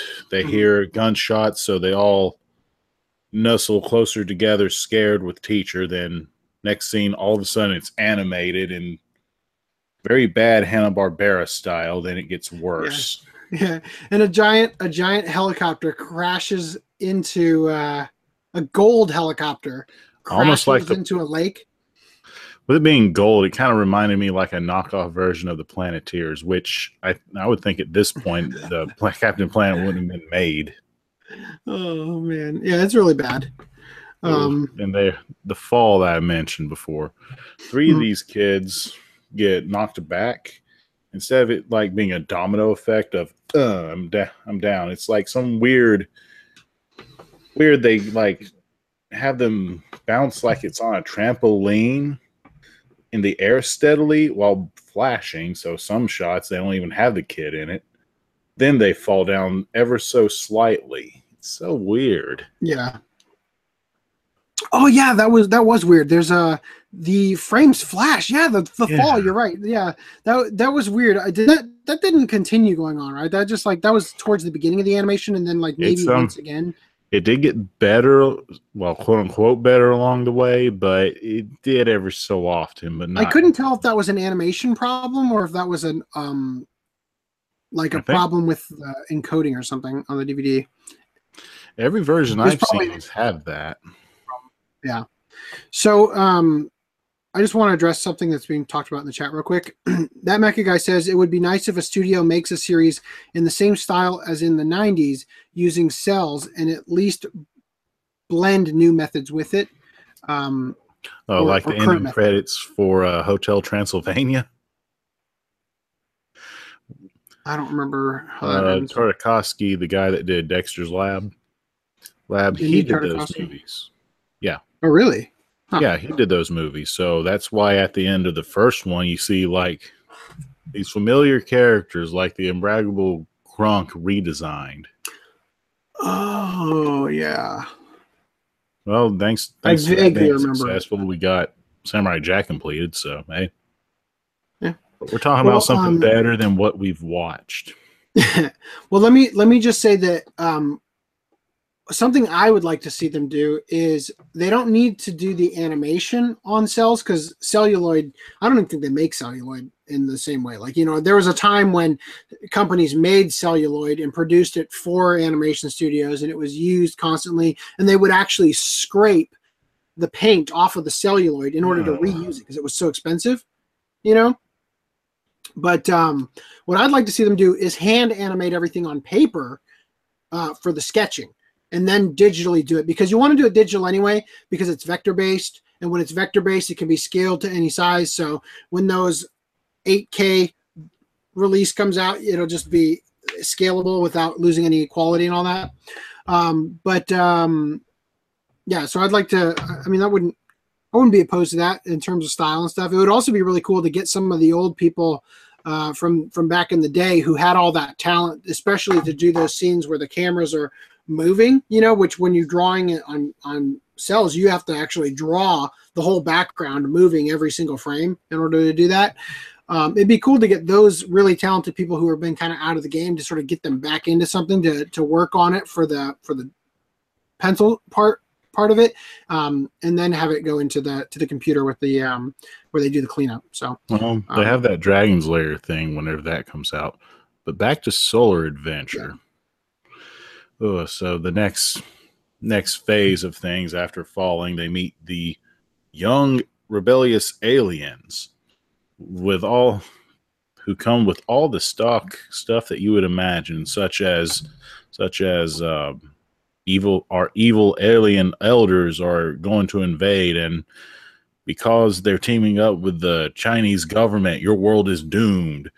Eh, you know, just usual. So, how did you feel about seeing uh, that dictator talk to the alien prince at first? You said it was Xiaoping. That's that's Chinese. I thought this was supposed to be like Kim Il Sung or something.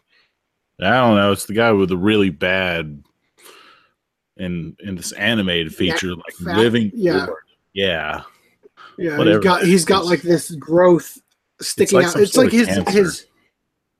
Well, it, what it is is that his his jacket is just too tight, so his like neck cap folds over it, and his posture is like he's got like the Ethan Klein posture. It's so bad.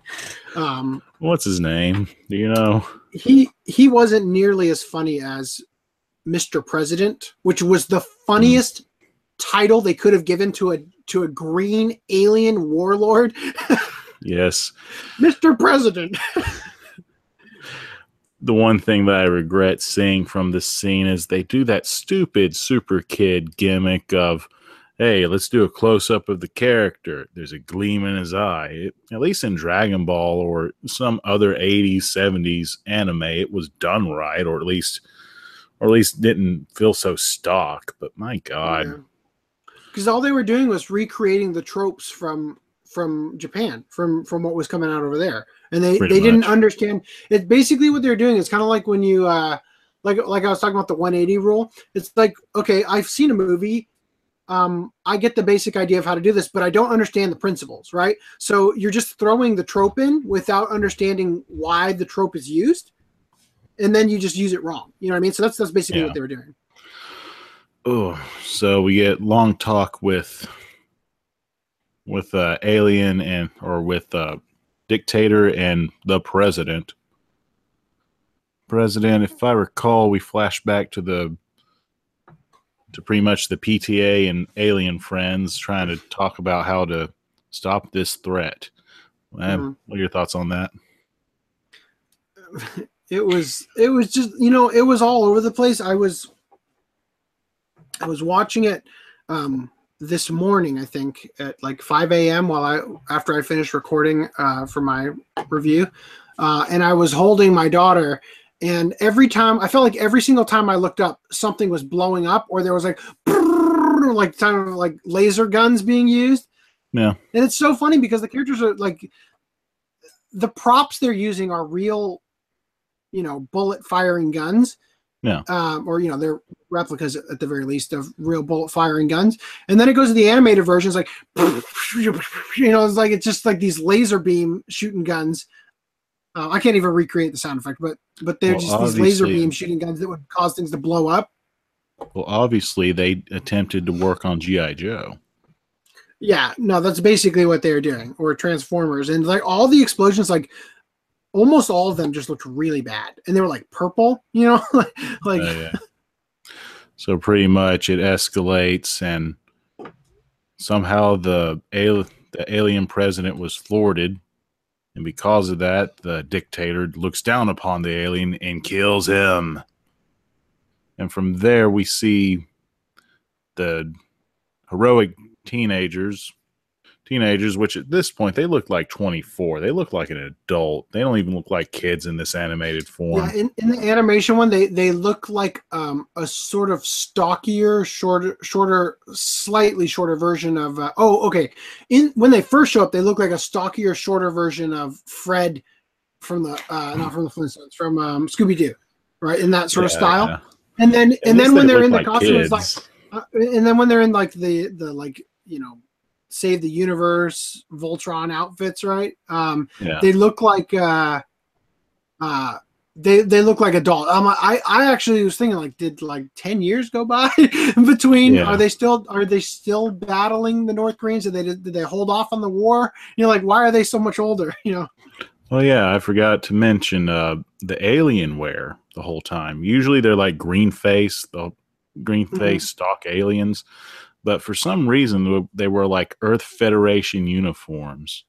And if they're Yeah. Russian aliens, they wear that same get up and wear the parka on top of their head.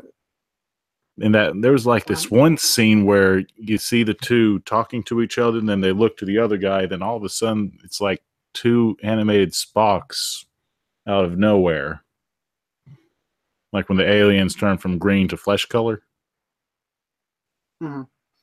Um, FDM's bring up some comments here. I just want to address real quick. Uh, he says, "Quick news: Discotek finally announced a freaking release date for Urusei Yatsura Movie Two. Can finally start collecting Urusei Yatsura and on Blu-ray.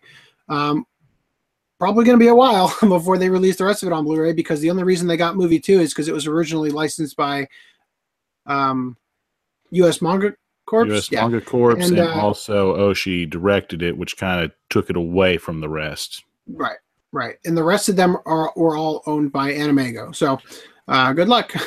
Along Uh, and with and he- them, this is along with them from that date is Cinderella Boy, the Blu-ray Mhm. version of Library Wars, which will have the TV and special. I need to check to see if the DVD has the special on it, and uh, some Nisa Seven has a Blu-ray DVD combo. NieA under seven. That show does not need a Blu-ray. yes, it does because I want it in my collection, and I haven't had a chance to get it yet. Get the original one. I try. anyway, um, he said he also said also noticed how Sony's acquisitions are starting to affect Funimation. They aren't using Viva Elite cases now.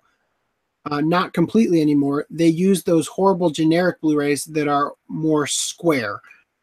Um, I think I've got something I can showcase. Was Is he talking about the sharp edges? Memories is Sony. Sony. it's not Memories? It's the other one. What was that other one that they released pretty recently that, that came out on Blu-ray? It's the one that's Metropolis? basically iRobot Metropolis. I need to get that UK version you mentioned before, and that looked really cool with the whole black, gold, and silver outlining steel case. For what? Metropolis Did I talk about something? UK Like- version? episode one, two. Whenever I brought up that news with you, I don't remember talking about Yeah, was like- Metropolis. oh. we were talking about uh, the Blu-ray stuff. I don't really care Sony. Metropolis, if I'm being honest. Okay, Okay, so um, just to give an example, this is a Funimation Blu-ray. well, this is. Sony Sony's Blu-ray. See how how like sharp edged the it's not like rounded on the edge up this edge right here. Um, it's still got the little thing here, but yeah, they are they're really cheap. And look at how crappy the Blu-ray disc you know thing compared to the Funimation's normal. Which that's thing. strange because that's all coming from the same parent company. Um, no, but this is you know this is obviously this is this is Funimation's original style case they Right. were using that that they're no longer using. Ooh. That was Anything Dagashi Kashi I was holding. So. What else is in the chat? Oh God! uh, Every time I reply to FTTM, there's like a million more things coming up. Um, oh no, no, they're down here. My DBZ has like five of the cases uh, as the one on. Oh, you got to be kidding me! I didn't, I didn't look at mine. Let me check. I can't tell. It's in there in the slip cover. DBZ, I put you. It's one of the things I took out, I think, from yeah, I did. Here. Yeah, it's impossible for me to tell. I don't care. I'm not gonna open it. Anyway. Because it's in they're on the they're on the slip cover, so I couldn't tell. So now back to oh, more on the chat. A lot of studio. Uh, yeah, let's just catch up because we're we don't have that many to go through. A lot of studios already still draw on paper, then digitally transfer it, which is why new Pokemon anime has been controversial. Uh, that's true. Yeah, they have digital studios. I think a majority implemented for animation now, so the animation is better but different looking or something. And Ash's lightning marks on his face now look like a mustache. Okay.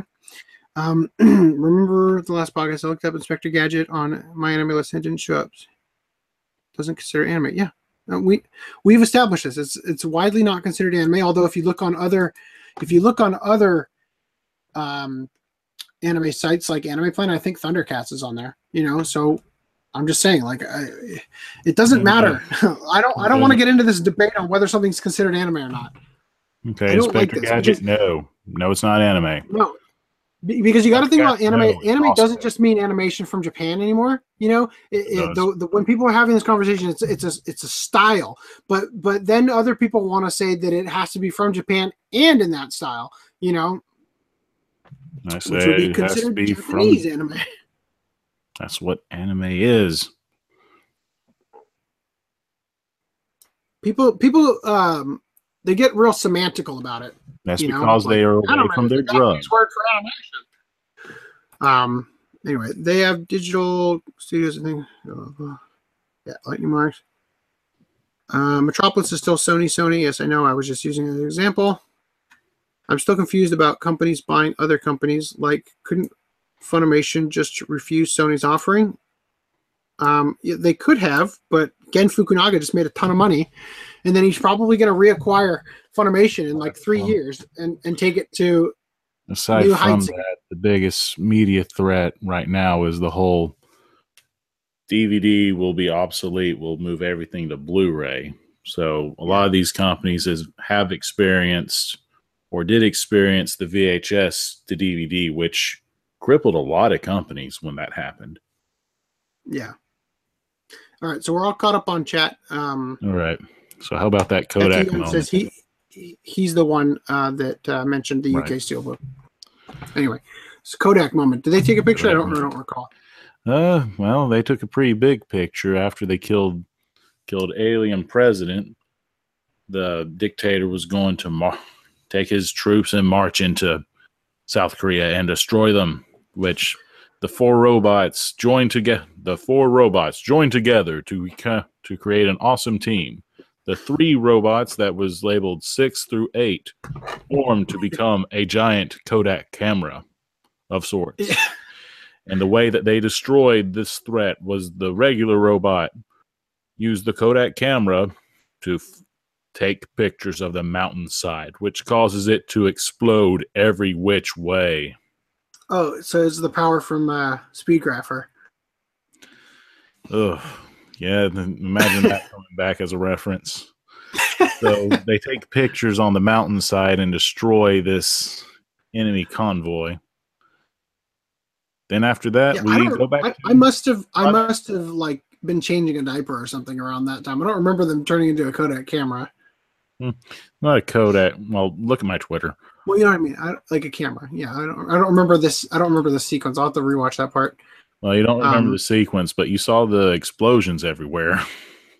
Yeah, well, like I said, every time I looked up, a tank was blowing up or there was lasers getting shot at something, and it just seemed like because it was so hard to follow because there's really not much of a story. And by the way, that Yeah. that like Mr. President alien guy is like the most incompetent. Uh, He doesn't do anything. He just sits there and makes loud noises. Yeah, and he just complains about like the they've been resisting our they've been trying to, to overthrow our government for years, but they haven't succeeded. You know, it's like they Yeah. mu- they are public enemy number one. We must destroy them. You know, like, just awful. Anyway, we should move on to um to blackjack because I gotta leave. Two, two more topics. I know. Two more topics on Solar Adventure. Okay, One, there's this in the live action. There's this back drama of we need to catch the spy. When they return, the soldiers hunt down the spy and shot them down, and then it turns into a bowl of gumbo that the kids were cooking the next day. and long dramatic pause or long framing shots of people walking, marching, and that's the end. Ooh, there's a I turkey. remember the end being really yeah just abrupt. Anyway, we got to go on to, to black cat uh, blackjack because I've got to I've got to pack up the car and uh, with the rest of stuff and get out of here soon. Blackjack setting the 2000 something atlanta atlanta georgia olympics olympics our main character who is a surgeon is offered a job and the superhumans are now a, th- are now a thing in the media media along with this with this this person keeps You're, wanting you're doing a terrible you're doing a terrible job. Nobody's gonna be able to follow that. There at Go the Olympics. it. There are um, people are breaking all these records. Like it's just crazy. Like uh, like literally in every event, somebody is is somebody who came out of nowhere, like somebody who wasn't training their whole life to be an Olympian, somebody who like picked it up on a whim the year before was breaking the established record of, of the high jump, the track and field, like everything, swimming, everything. They were they were beating all these records and the announcers are talking about like these superhumans like these people are just absolutely superhuman and he wondered he like there's this conjecture as to whether or not they were going to they were going to be a breakaway civilization that was going to take over the human race right as this new Right. for, this new step in evolutionary biology right and it turns out that uh, as the story goes on that these people who are considered part of this superhuman race start to um, their body starts shutting down uh, their um, blackjack had a had a, a girl that he had operated on years prior who then became one of these superhumans and then when he he he was uh, summoned to go and um, treat her again and he he cut her open and looked at her organs and they look like they belong to like she's like 12 they look like they belong to a 70 or 80 year old woman right? So he, that that introduces this concept of uh, that introduces to the story the the the mystery of what's going on with them right? And then there's this woman who keeps calling blackjack um, who wants to get him involved in in treating all these uh, superhumans um, but he keeps rejecting the calls because she because his voicemail is very clear about what you need to do. Leave leave your name the details about the the case and all that stuff and she just keeps leaving the number right? And um and uh eventually it turns out that she is um she's responsible for the superhumans existence right so go ahead Right. and take it from here so from there so from there she calls all the calls a whole bunch of um, surgeons to help research the flaw flaws with these superhumans which Mhm. all of us all of a sudden activist groups start to destroying her company or destroying her efforts into creating the super being along with along with this uh, you have blackjack and his assistant who looks like a little girl but really it's eight an 18 year old girl who has a virus, but that's for another time. She's holding her hostage in terrible places like vacation spot Hawaii, Disney World, and etc cetera, et cetera, et cetera. So activists and government are coming down on her. She gives Blackjack the vi- Blackjack the virus, and it comes to a it comes down to an intent, intense rush of how will blackjack cure this virus right also just sharing this meme Yeah.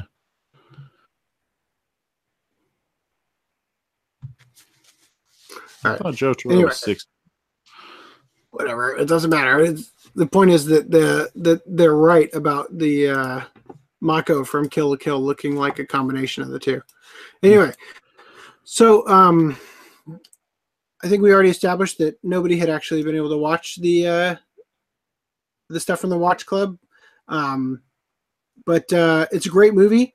Um, it's as a person who sort of works on projects and makes stories and whatnot. Um, I feel like it would be really hard to write stories about surgeons. Like it just feels like, for me personally, I I don't feel like I'd ever be satisfied with the amount of research necessary to actually make it gripping and whatnot. You know, like uh, I feel like I'd constantly be um, overly conscious of the fact that actual doctors are going to look at this procedure that I'm presenting as this like super difficult uh, thing, and it turns out it's like, oh, it's actually not that hard. Like we teach that at you know year one schools, the kind of thing. You know, Well, what you don't, what you're probably not saying or realize, AC is uh, Osamu Tezuka. That's what he went to Mhm. school for. He was a surgeon Okay. for a little bit. see, there you So go. that's I was how he knows all the ins and I was gonna I was gonna bring up the fact that this was Tezuka, and that Tezuka has done so many things like that. Like he's created so many different series. Like Go Nagai has created so many different series. But then if you think about it, I guess that kind of makes sense because Go Nagai made a lot of series, but but most of them are giant robot or devil man. Like this is like you take your hobby and you implant it into what you do. So anyway, Um, I enjoyed the movie. It's thr- it's thrilling. It has the Tezuka touch into it. It definitely has the Tezuka message into this, at, especially at the end. oh god, that ending is so annoying. It did it better than Golgo the Professional. I don't remember the ending to that one, but, but we got to Exactly. Uh, it it was awkward seeing his Tezuka likes to take a cast of characters and use them as playwrights. Like the AC, you probably caught this. The the news announcer on the channel. Typically, when you see him in like Astro Boy or something, he has a candle on top of his head, and that wasn't there. The females, the antagonist or the doctor with the cause in this case, or a business lady with a cause, her dad's usually more eagle like in facial structure, kind of, or his nose is more pointy. In this case, it's very modest. Mhm. Uh, animated beautifully. My God, I'm glad I got Yeah. this copy of it. Uh, what threw me off while searching for it was I was expecting like the blackjack being more sharper and a full black spine. This purple Yeah. threw me off. Um, Is that the DVD or the Blu-ray? DVD. Yeah, because they did they did just come out with the Blu-ray, didn't they? I believe so. Okay. Yeah. Uh, yeah. I, if you get, if you have some time, well, if you're looking for something similar to to uh, House but much more serious, give this one a watch.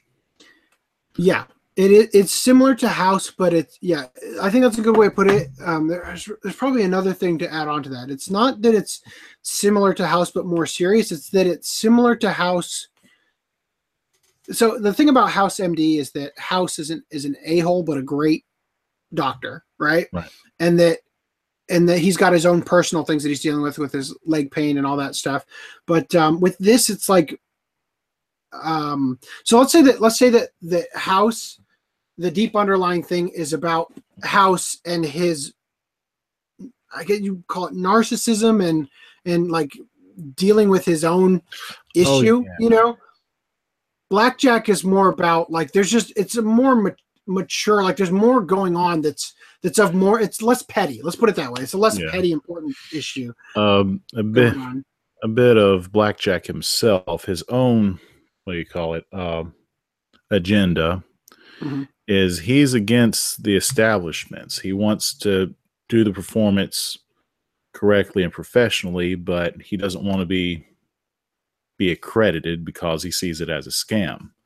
Which, hmm. on the flip side, for some of these stories, that's why a lot of his surgeries could cost up to a new a new vacation island or a small economy just to get his Two hundred fifty thousand dollars. Others were a couple million dollars. You know, Oh, yeah. um, and I, I felt like that was a real commentary coming from uh, now that you've established that um, Tezuka was a that he went to school to be a surgeon or whatever. I think that that sounds like it sounds like that might have been what turned Tezuka off to the idea of actually doing that long term professionally. You know, Yeah. and that, that he was putting it into blackjack that he funneled that frustration into his creation there um, as a way to as an outlet for the uh, frustration he was dealing with I need to relook this up, but I think his mother dying is probably what got him into animation. Mhm. But I'm not sure on that that aspect. Um, anyway I guess- so it's it's past 12 for me i'm gonna need to start wrapping this up Can, do you want to um Watch move on Club. to this Yes. yeah so i need to look for something real quick you go ahead and talk about that Right. So for Watch Club, I have we have looked at the D rights different licenses before, and since we're in the Christmas well, that's now in December, Okay. December, so um, we have something angelic to watch, such as Seraph Call, which is typically Seraphim. pretty cheap. Seraphim Call, Seraph, which yeah, is i got it for five bucks uh at book off and it's new it's still in the packaging oh Um, yeah, just real quick, I just want to say I have a, a code, a link in in the description for the Amazon listing. Try to find it cheaper because I wouldn't pay that much. Um, and there's another listing on Amazon for 99 bucks. they're for the- crazy. Like, I, they're crazy. I mean, Don't I've even- seen I've seen listings for something so common they they want to sell it for fifteen thousand dollars, which good luck, buddy. Well, let me just say that um, you you suggested Seraphim Call, and I'm like, yeah, I have that, right? And I'm thinking in my head, I knew I had it, and the whole time, because you said it was released, like you're trying to tell me who it was released by. I'm like, that was like D rights, yeah, you know, there was actually Anime Works and D rights. You're like, Yep. yeah, it was that, and it was like in my head, I, I'm thinking, I, I have it pictured in my head, and then when I looked on Anime News Network to grab the link so that I could put the link in the description for where you could buy it on Amazon, um, it had this cover on. I'm like, I don't have that. That's not what I'm thinking of. That's not my Seraphim call. And then I grabbed it and I'm like, oh, I do have it. It does look like that. And then like this whole time, pretty much, I'm thinking like, what is the thing I'm thinking of? It's Sentimental Journey, which is right next to it, also released by D Rights. It sits almost right next to it in my collection. I thought this was Seraphim Call. I thought we were gonna watch this. I have no idea what this is. I don't know. I don't even know I had this. See, this is why we have this club, sort of, kind of, but the main point. I would like to get into sentimental memories eventually. Yeah.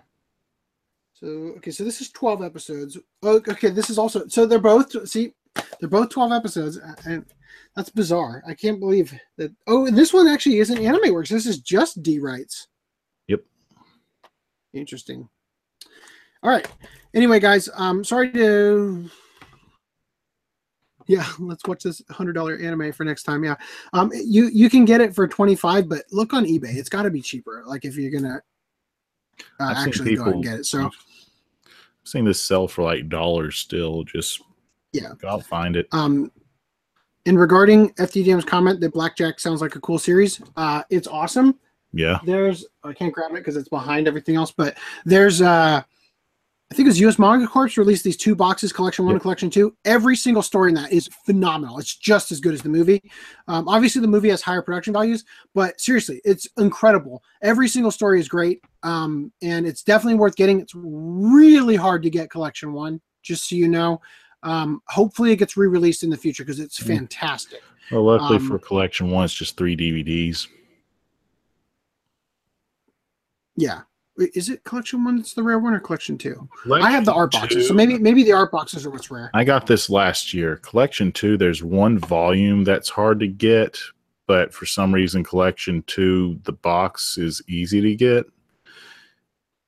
It's I'm, I'm to- pretty sure that I got collection two and I couldn't start watching it because I didn't have collection one. right. If and you then I want collection one just- in the box, that one's pretty tough to get. Okay, so that's why. Okay, that's why it was hard to get. Anyway, it's worth it. It's a great show. I think that Young Blackjack is airing. Um, it's like a, a new anime coming out right now. It's a show called Young Blackjack. And then um, if you That was I would recommend by Sentai Filmworks. Yeah, if you're going, oh, so they it already came out. Okay, so if uh, if you're going to look for a, a copy of Blackjack to get because you want to have it for your collection, now would be a good time to look for the one released by Anime Souls because um, that's just going to get harder and harder to get going forward because of Well, I'm sort of still. I'm still suspecting someone's going to re-release and completely release that one. Okay, it's possible, but I'm just saying that if you're a collector who likes to have the obscure stuff that's hard to get, that is only going to get harder to get. So I'm just saying, if you're going to get it, you might as well go out and get it. Um, anyway, but I gotta, I gotta, um, I gotta get in the car and drive to California. So I'll see you guys later. Later, guys. Thank you for watching, and um, next podcast will be on December 14th. Correct? Yeah, Correct. that sounds about right. All right, we'll see you guys then.